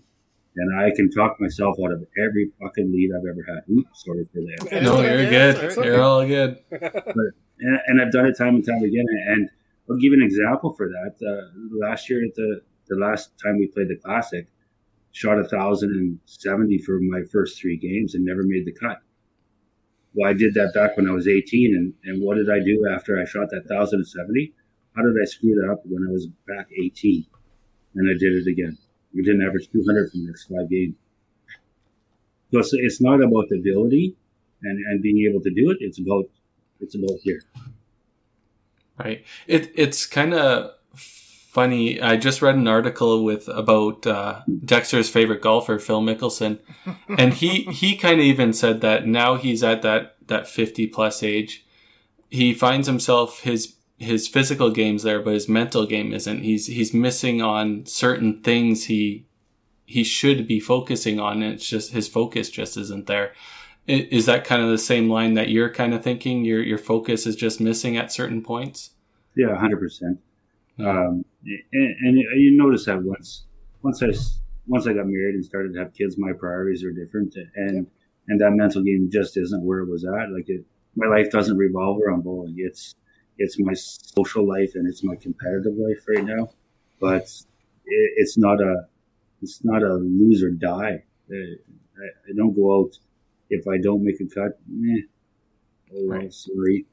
Or So- at least I try to compete, right? So how are you going to work on that? Do you read books? Um, you know, listen to podcasts? Do you just have to simply go and bowl more to feel more confident, or how are you going to work on that mental side of things? Uh, to me personally, I think uh, there's a couple things that I'm going to start doing uh, once bowling comes back to, to get there. Uh, definitely reading a few books isn't going to hurt. And um, I just started doing this today, and I, I went for my first float today, and I found it very rewarding. It's uh, very relaxing and gives you lots of time to self-reflect, and, and I think that's going to be part of part of my routine when I come back to bowling. That's a big one. I haven't heard that before, but I've, I've always been, you know, interested in trying that. Um, it- it's the feeling of just sinking there and feeling like you're not going to go underneath. So, Yeah. did you have that fear, or how did you decide to do a float? You know, it's not it's it's not even the fear of of, of sinking. It's just you are in. Um, I don't know the word for it. It's you have no feeling. You're not sinking. You're floating. You're. It feels like you're floating in air. Oh, And it's Tony a, one of those isolation chambers, isn't it? Yep. Yeah. Oh, okay, cool. But it's a hmm. float, right? Like you're in Yeah, you- heavy You're in salt. salt. You're in salt water. You're in salt Yeah. water. You're floating around, but everything's kept at room temperature. So you're out. Anything outside of the water is the same temperature that's in the in the water, and you're not touching anything at all. So it just feels like you're floating around in space. There's no lights. It's um, if you've never tried it, try it. Yeah, so you're really just sitting there and just allow yourself to go into the state of, Yeah, you know, like you said, sensory deprivation. Just oh, that, yeah, that's what it is. neat, Yeah. very Interesting. neat. So if you've never tried it, give it a go. So you How, feel like uh, that's something that will help on the mental side of things because you're able to relax into so so far to the time take yourself back to what you were feeling in that moment. Yeah. It, it, on, it honestly was because uh, while I was in there today, all I was thinking about was past, because this was coming up tonight, was, was past bowling experiences and, and things that I've accomplished and things that I failed on. And it was, it was, and you're in there for 90 minutes, an hour and a half, Holy crap! Wow, and it went by like that. Fun. Yeah. that's crazy. We're gonna have five and you all going doing a float this week. Let's report back next week. If you float? start Yeah. if you start here screaming from the other chamber, don't worry. Yeah. D- Dasher might have drowned. no, I'm the one He's, that can he's, he's, a- swim. he's an anchor, even in salt water. Yeah. Wow. so so What? I, I guess uh, I guess Doug, obviously your mental game has been huge and it's been great. If you were to tell somebody one thing, what it would be, I guess. If I was to tell somebody one thing, what would it be? Yeah. Um, work on your spares. Yeah. Strikes for shows, spares for dough. Yeah. To be honest. I'm writing. I'm writing this down right now. Yeah. Where's Mitch? Hennig Where's Mitch Davies when you need him? yeah, yeah, exactly. Oh. Mitch, Mitch is the exact opposite. Yeah. Spares You- you- don't win shit. Oh, I just so disagree with that. You can't throw ten baggers every day, every Yeah. game, every you you need to, you need that spare game. Yeah, I agree. It has to be there. I like I like some of the you know themes of today. We talked you know the mental side of games, the sparing things, you know, the longevity in sport. You know how to how to keep it going this long. So mm-hmm. some good. I want to bring that. I, I think we should run an event in, in the in the tour that has the counterpin in it. Bring that back Yeah. as a little side event. That's like a Friday Cool. night or a Thursday Yeah. night little fun event. I yeah, totally. Forget the note. Forget the note tab. It's not going to be counterpin night. Yeah, Consolation. Yeah, Consolation, you go. constellation I- counterpin. That's yeah. perfect. Yeah. Oh yeah, yeah. Yeah. because the couldn't the, the the runs go pretty up and down, oh yeah. right? Like you could go three frames in a row that you don't have a counterpin. I would, I would love, have- I would love to get a low, low game. I would love to see a low game of like thirty. I would love to see it. I don't know. I would, I would relish in that stuff. Oh man. Yeah. Um, how about the next generation here, Doug? Uh, your kids bowling? Uh, have you getting the family involved in the sport as well? Oh yeah, for sure. Uh, both the girls are in YBC right now. Um, when they're allowed to be, uh, obviously when bowling's around. Uh, my oldest daughter loves it to death, and uh, my youngest daughter is uh, between bowling and hockey right now. So, um, love coming to watch dad bowl. Love coming to. They're they're a lot like me when I was young, and uh, we'll see where it takes them. Nice. Yeah. And are they, you know, fairly competitive too? That they're, No, you know, no, which is almost good for right Yeah. now, right? I mean, you don't you don't Yeah. need to be competitive. You know, you're you're still young. Just no. They enjoy still what you're doing and have fun doing what you're doing and get a trophy and yeah.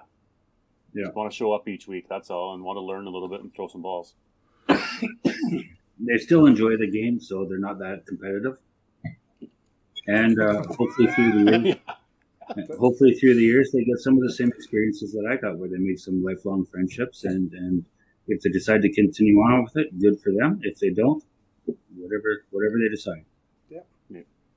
Do you coach them? I, I try. I'm I'm a terrible coach, Dexter. I don't have any patience. I, I, I considering uh, let, let's Tom- let's, let's Tom already up mentioned here that, and find yeah, Tom uh, said, yeah, yeah. Doug is one of the best working with youth. I don't believe you for two seconds. there, Dougie.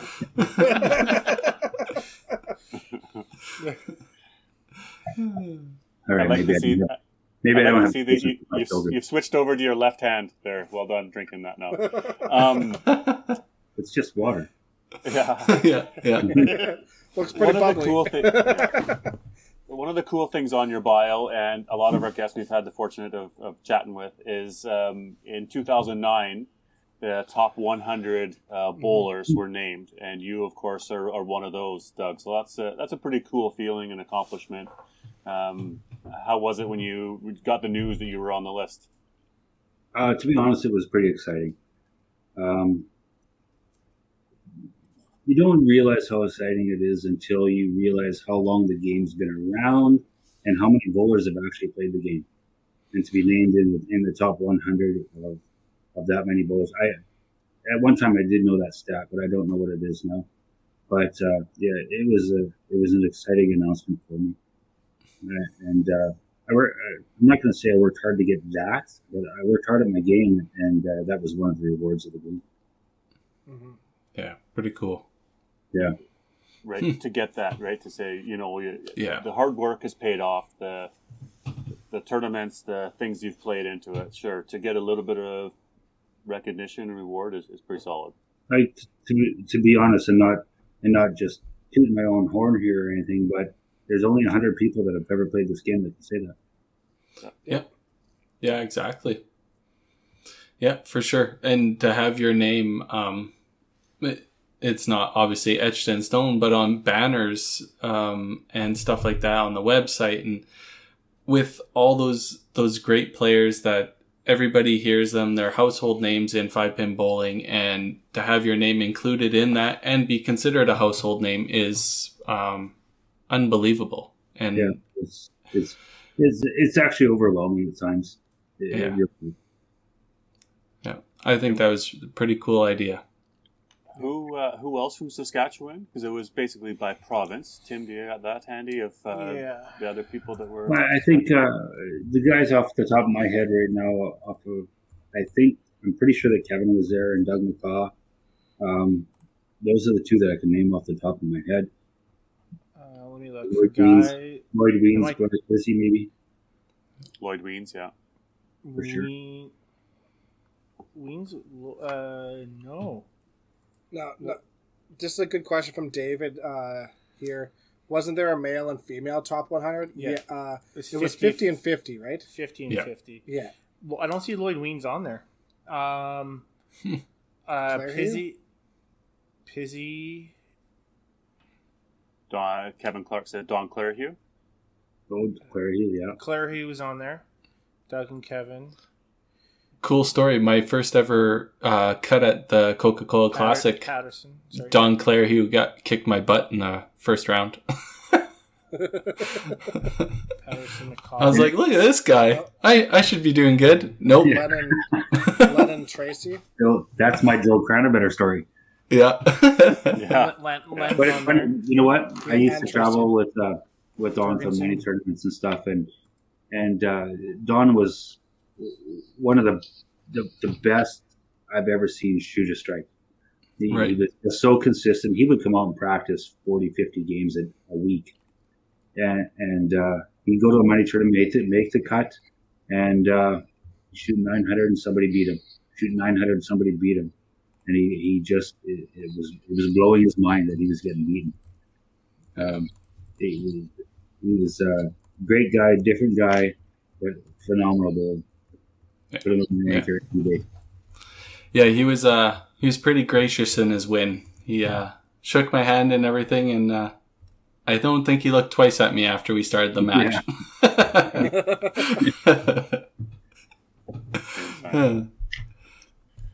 Um, so, Doug, what about uh, you know a couple comments about playing with your brother? Obviously, um, we've talked before about some of the great brothers that have played the sport. Uh, we've got Tim and Dexter right now. You know, twenty years from now, you guys are going to be looked as some of the, the all-time great brothers that have played. How does that uh, that feel? Getting a chance to play um, a sport so close to him uh, and competing with him for so many years. Uh, it's always uh, twofold. Uh, it's always been a privilege and an honor to play with my brother, but uh, I'm sure Dexter and Tim, you feel the same way. He drives you nuts sometimes, right? um, uh, great bowler and, and tough to beat. Um, and, and sometimes we just don't see eye to eye like brothers do. So we, we have our little battles, but always an honor to play with them. Yeah. Play the sport and throw some strikes together and come off the lanes and give some high fives. Yeah, for sure. So what's uh, what's next year looked for you, uh, Doug? You in the, in the lineup, ready to play Autumn Open? These uh, get back to leagues. Uh, what do you normally play in a league?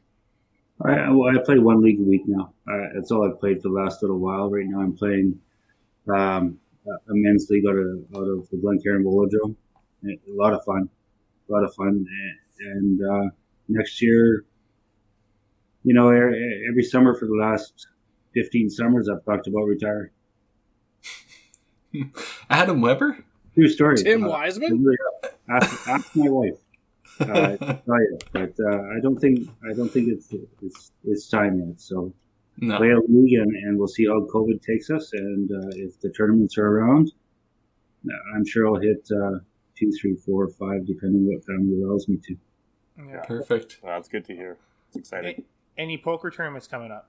Uh, well, there's always poker tournaments on Sundays, Tim. Um,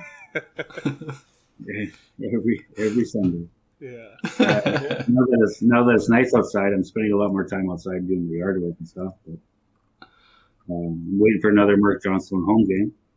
I want to be a be I a three think peater. I want to be a three peater in that one. So I think I've You're heard, only I've allowed heard to play- rumblings about Saturday night. There might Yeah. be some chat. So oh, You're, you're only allowed to play if you put your camera on. yeah, All right. I had my camera on the last one. You were gone already, though. yeah they knocked out. Yeah, chitty didn't chitty. You were chitty chitty. I oh. didn't play. yeah, we're hearing uh, rumblings that you're quite the the poker player there, there, Doug. So I'm not sure if we want to get into any late night, you know, tour poker games or card games with you. Sometimes luck runs on my side. Is what Yeah. That's what all the good players say. It's all luck. Yeah, sure, That's sure. awesome. I, I, I sure wish and have big dreams of being able to play good online poker, but but I, I, I, I got to clarify, uh, and my wife gives me uh, shit for this all the time. It was both of us playing. We were taking turns. Like one of us would watch the kids for a bit and, and hang out outside, and the other one would. So it was a it was a tag team effort for that big tournament that we won. neat. Awesome. Yeah, and she's just just as good, if not better, than I am at poker. So Do, do you guys play like similar styles or? That's No. why his camera is off. See, but see that I, I like that. No. That's that's gonna make it really she tough doesn't though. like she doesn't like bowlers, so she won't play with us. Oh, okay. But yeah, that's gonna make it tough on your competitors, especially if they start like you know figuring out your patterns, and all of a sudden you Let's not tell her them in. that. but- Yeah, yeah, that's interesting. I'm not going to divulge that. But yeah, true, true. But yeah, no, it's uh, it's definitely something that we've been able to do over over this, these COVID times is uh, sit down and play a little bit of poker together and entertain us. Yeah, I know. I mean, I think I only played a couple, but I know Johnny's obviously organizing him, and I think the guys are. He's having a great time organizing, and I think you know the So I keeping a love those. connection with everybody. So it's it's awesome. Yeah, I love those little home games. Those those are great. Yeah. nice. Perfect. Well, Doug, I think we got to say goodbye to you for uh, this podcast. We can't thank you enough for coming on. Um, it's been amazing. Like I said, uh, every time we go to Regina and you come out here and stuff, it's it's pretty cool to hang out with you and play against you and stuff like that. Um, obviously, being named in the top 100 is well deserved, and I hope you continue to play many more years and and show us what it's all about. I appreciate you guys having me tonight, and uh, and look forward to watching many more. So thank you. Uh, it's good chatting with you, Dougie, as always. Thanks, Dougie. Yeah, Stuff, you guys. buddy. keep it. Um, you're more than welcome to stick in the back. I I forgot to tell the last couple podcasts. You can stick around in the backstage till we're done the podcast, and we're, we're happy to chat with you if you're still able to. All right. All right, thanks. Thanks, Dougie. Cool. That was uh really Great good. Guest. Yeah, Uh, I just want to point out, Ryan, Five Pin U does not condone illegal gambling. That's right. You can You know- gamble legally as much as you want. That is not our problem. Doug, Dougie's always been a guy that you know I've always sort of in a way looked up to. Um, you know, another handful of years older than me, but from the competitive side, always felt like he was sort of in my wheelhouse and always very nice and, and friendly to me. You know, in the the tournaments, me back, you know, early days. Um, so good to have him on as a guest. He's he's done a lot for bowling. Super ultra competitive. Um, obviously, we didn't really get into over the stats. I don't think Doug knows all of his own stats, but it's a huge resume that he's got. Like he's Yeah. he's 25 years in the Open. I mean, there's he's played a lot of games and a lot of big matches. So great to have him on. Yeah, and he's uh one of those guys. Um, I know uh, perfect games are more a lot about luck and stuff like that, but you always hear people having two or three. He has four. That is uh, quite the accomplishment. You don't hear about people having that many perfect games, especially in five pin bowling. So I'm never going to get one, let alone four. okay, Weber, you'll settle down. Yeah. Jesus. What's the most? What's the most perfect games anybody has? What's Fraser that? Hamley, I think. Uh, Didn't he have? uh Or Frank Levine. Yeah, they had tons. Yeah. Frank, Frank, I mean, if you count, if you don't count uh, his practice, he had tons. But if he if- when he had practice, he would go in for his league night, find out which lanes he was bowling on. He wouldn't leave until he threw a perfect game. Right. Wait, wait, wait a second. Are we talking about practice? We're talking about Practice. Who practices? yeah. yeah. No, Yeah. no, Yeah, Nope. I just want one. Just want one. Yeah, Yeah. me too. Me too, man. Me too. no, thanks, Carrie. Yeah, me too. Me too. Yeah. I D- Dougie's a legend. I mean, as soon as I started knowing the going around circuit and going around talking to people, he was always open arm, willing to talk to anybody and help anybody out. Um, obviously, he's my favorite Clark. I don't like Kevin that much, so uh, I do like having Doug on. Um, but super appreciative of him coming on. Um, he's he's definitely, even though he's fifty and he doesn't think that he can compete as well as he can.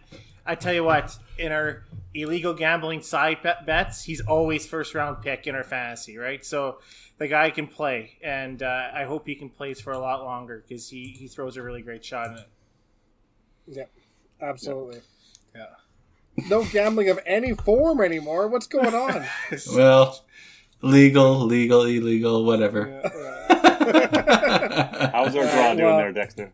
All we're we're gonna bring up our uh, randomization here for this week. Uh, how many times do we randomize this today? Four, four for four perfect games. That's Four what I was four. thinking too. That's what I was thinking. We have how many do we have today?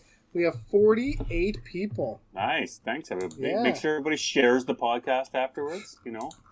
Yeah. yeah, please like, share, follow, do all that good stuff. Everybody on YouTube, follow us So, which one is this one for? This one is going to be for the We- hat. We're we only got the one for the hat today. the, Okay. the black flat brim uh, hat. Yeah. We'll call it the Alright. DB hat. Gone The once. Nate. There's the second one. Ooh, Hibner. Is Watson? Tyson Nelson on the top again. You're not getting another hat this week, buddy. All right, and the Or winner is for this he? week, Hibner. Hibner Jeff, wins. Jeff Yes, Hibner. he will look good in this hat. Yeah, Yeah. Jeff, Jeff will rock that. Jeff will rock that for sure. I like Hey, so Jeff, you can uh, hit us up on Facebook, any four of us, and get us your uh, your mailing address, and we'll get that hat out to you. Yeah, you bet. And he has Cool. to take photos and so we can use it for our marketing materials. That's right. Definitely. Yeah. One on, yeah, absolutely. He'll be a great Good. male model for us.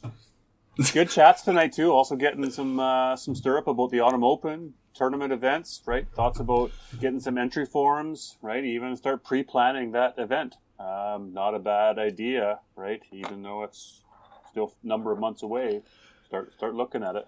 Yeah, yeah. Hey, there he is. Perfect. Um, yeah, I I'm actually super excited to see that. Um, we haven't had much talk about the WCBT cash events in the last few podcasts, and just to see the chat already talking about it and wanting to get their entries in and stuff like that, that's pretty cool. Um, we just hope the WCBT grows and Winnipeg's holding that tournament in December and the WCBT's been maybe working on something to add to the Tour Championship for 2022.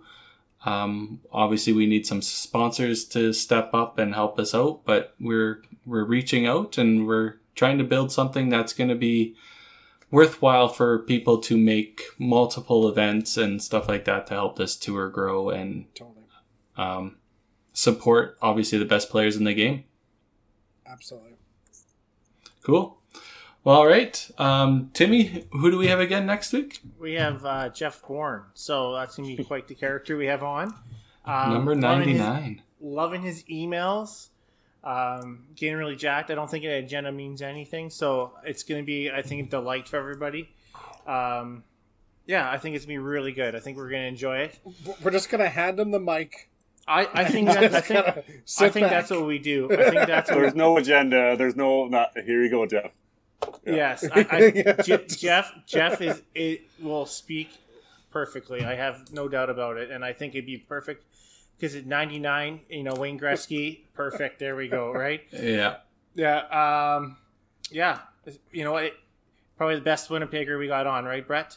Um, uh, and then, and then, of course, we have the hundredth. So we, we're gonna dabble that in and uh, send me send me your fill out your questionnaires. I mean, I only got like uh, about twenty five in. Fill those out. Um, it's great to see what we can get in for guests. Right now, we have about 125 on the list. So I actually had to make an Excel file for that. Um, but it's So great to see what everybody another wants. two years. It's awesome. Yeah, but it's great to see what people want to come out. So, yeah, Yeah. yeah, do appreciate Perfect. all right, guys. Well, we'll talk Thanks, to you all next week. Thanks, Yeah. chat.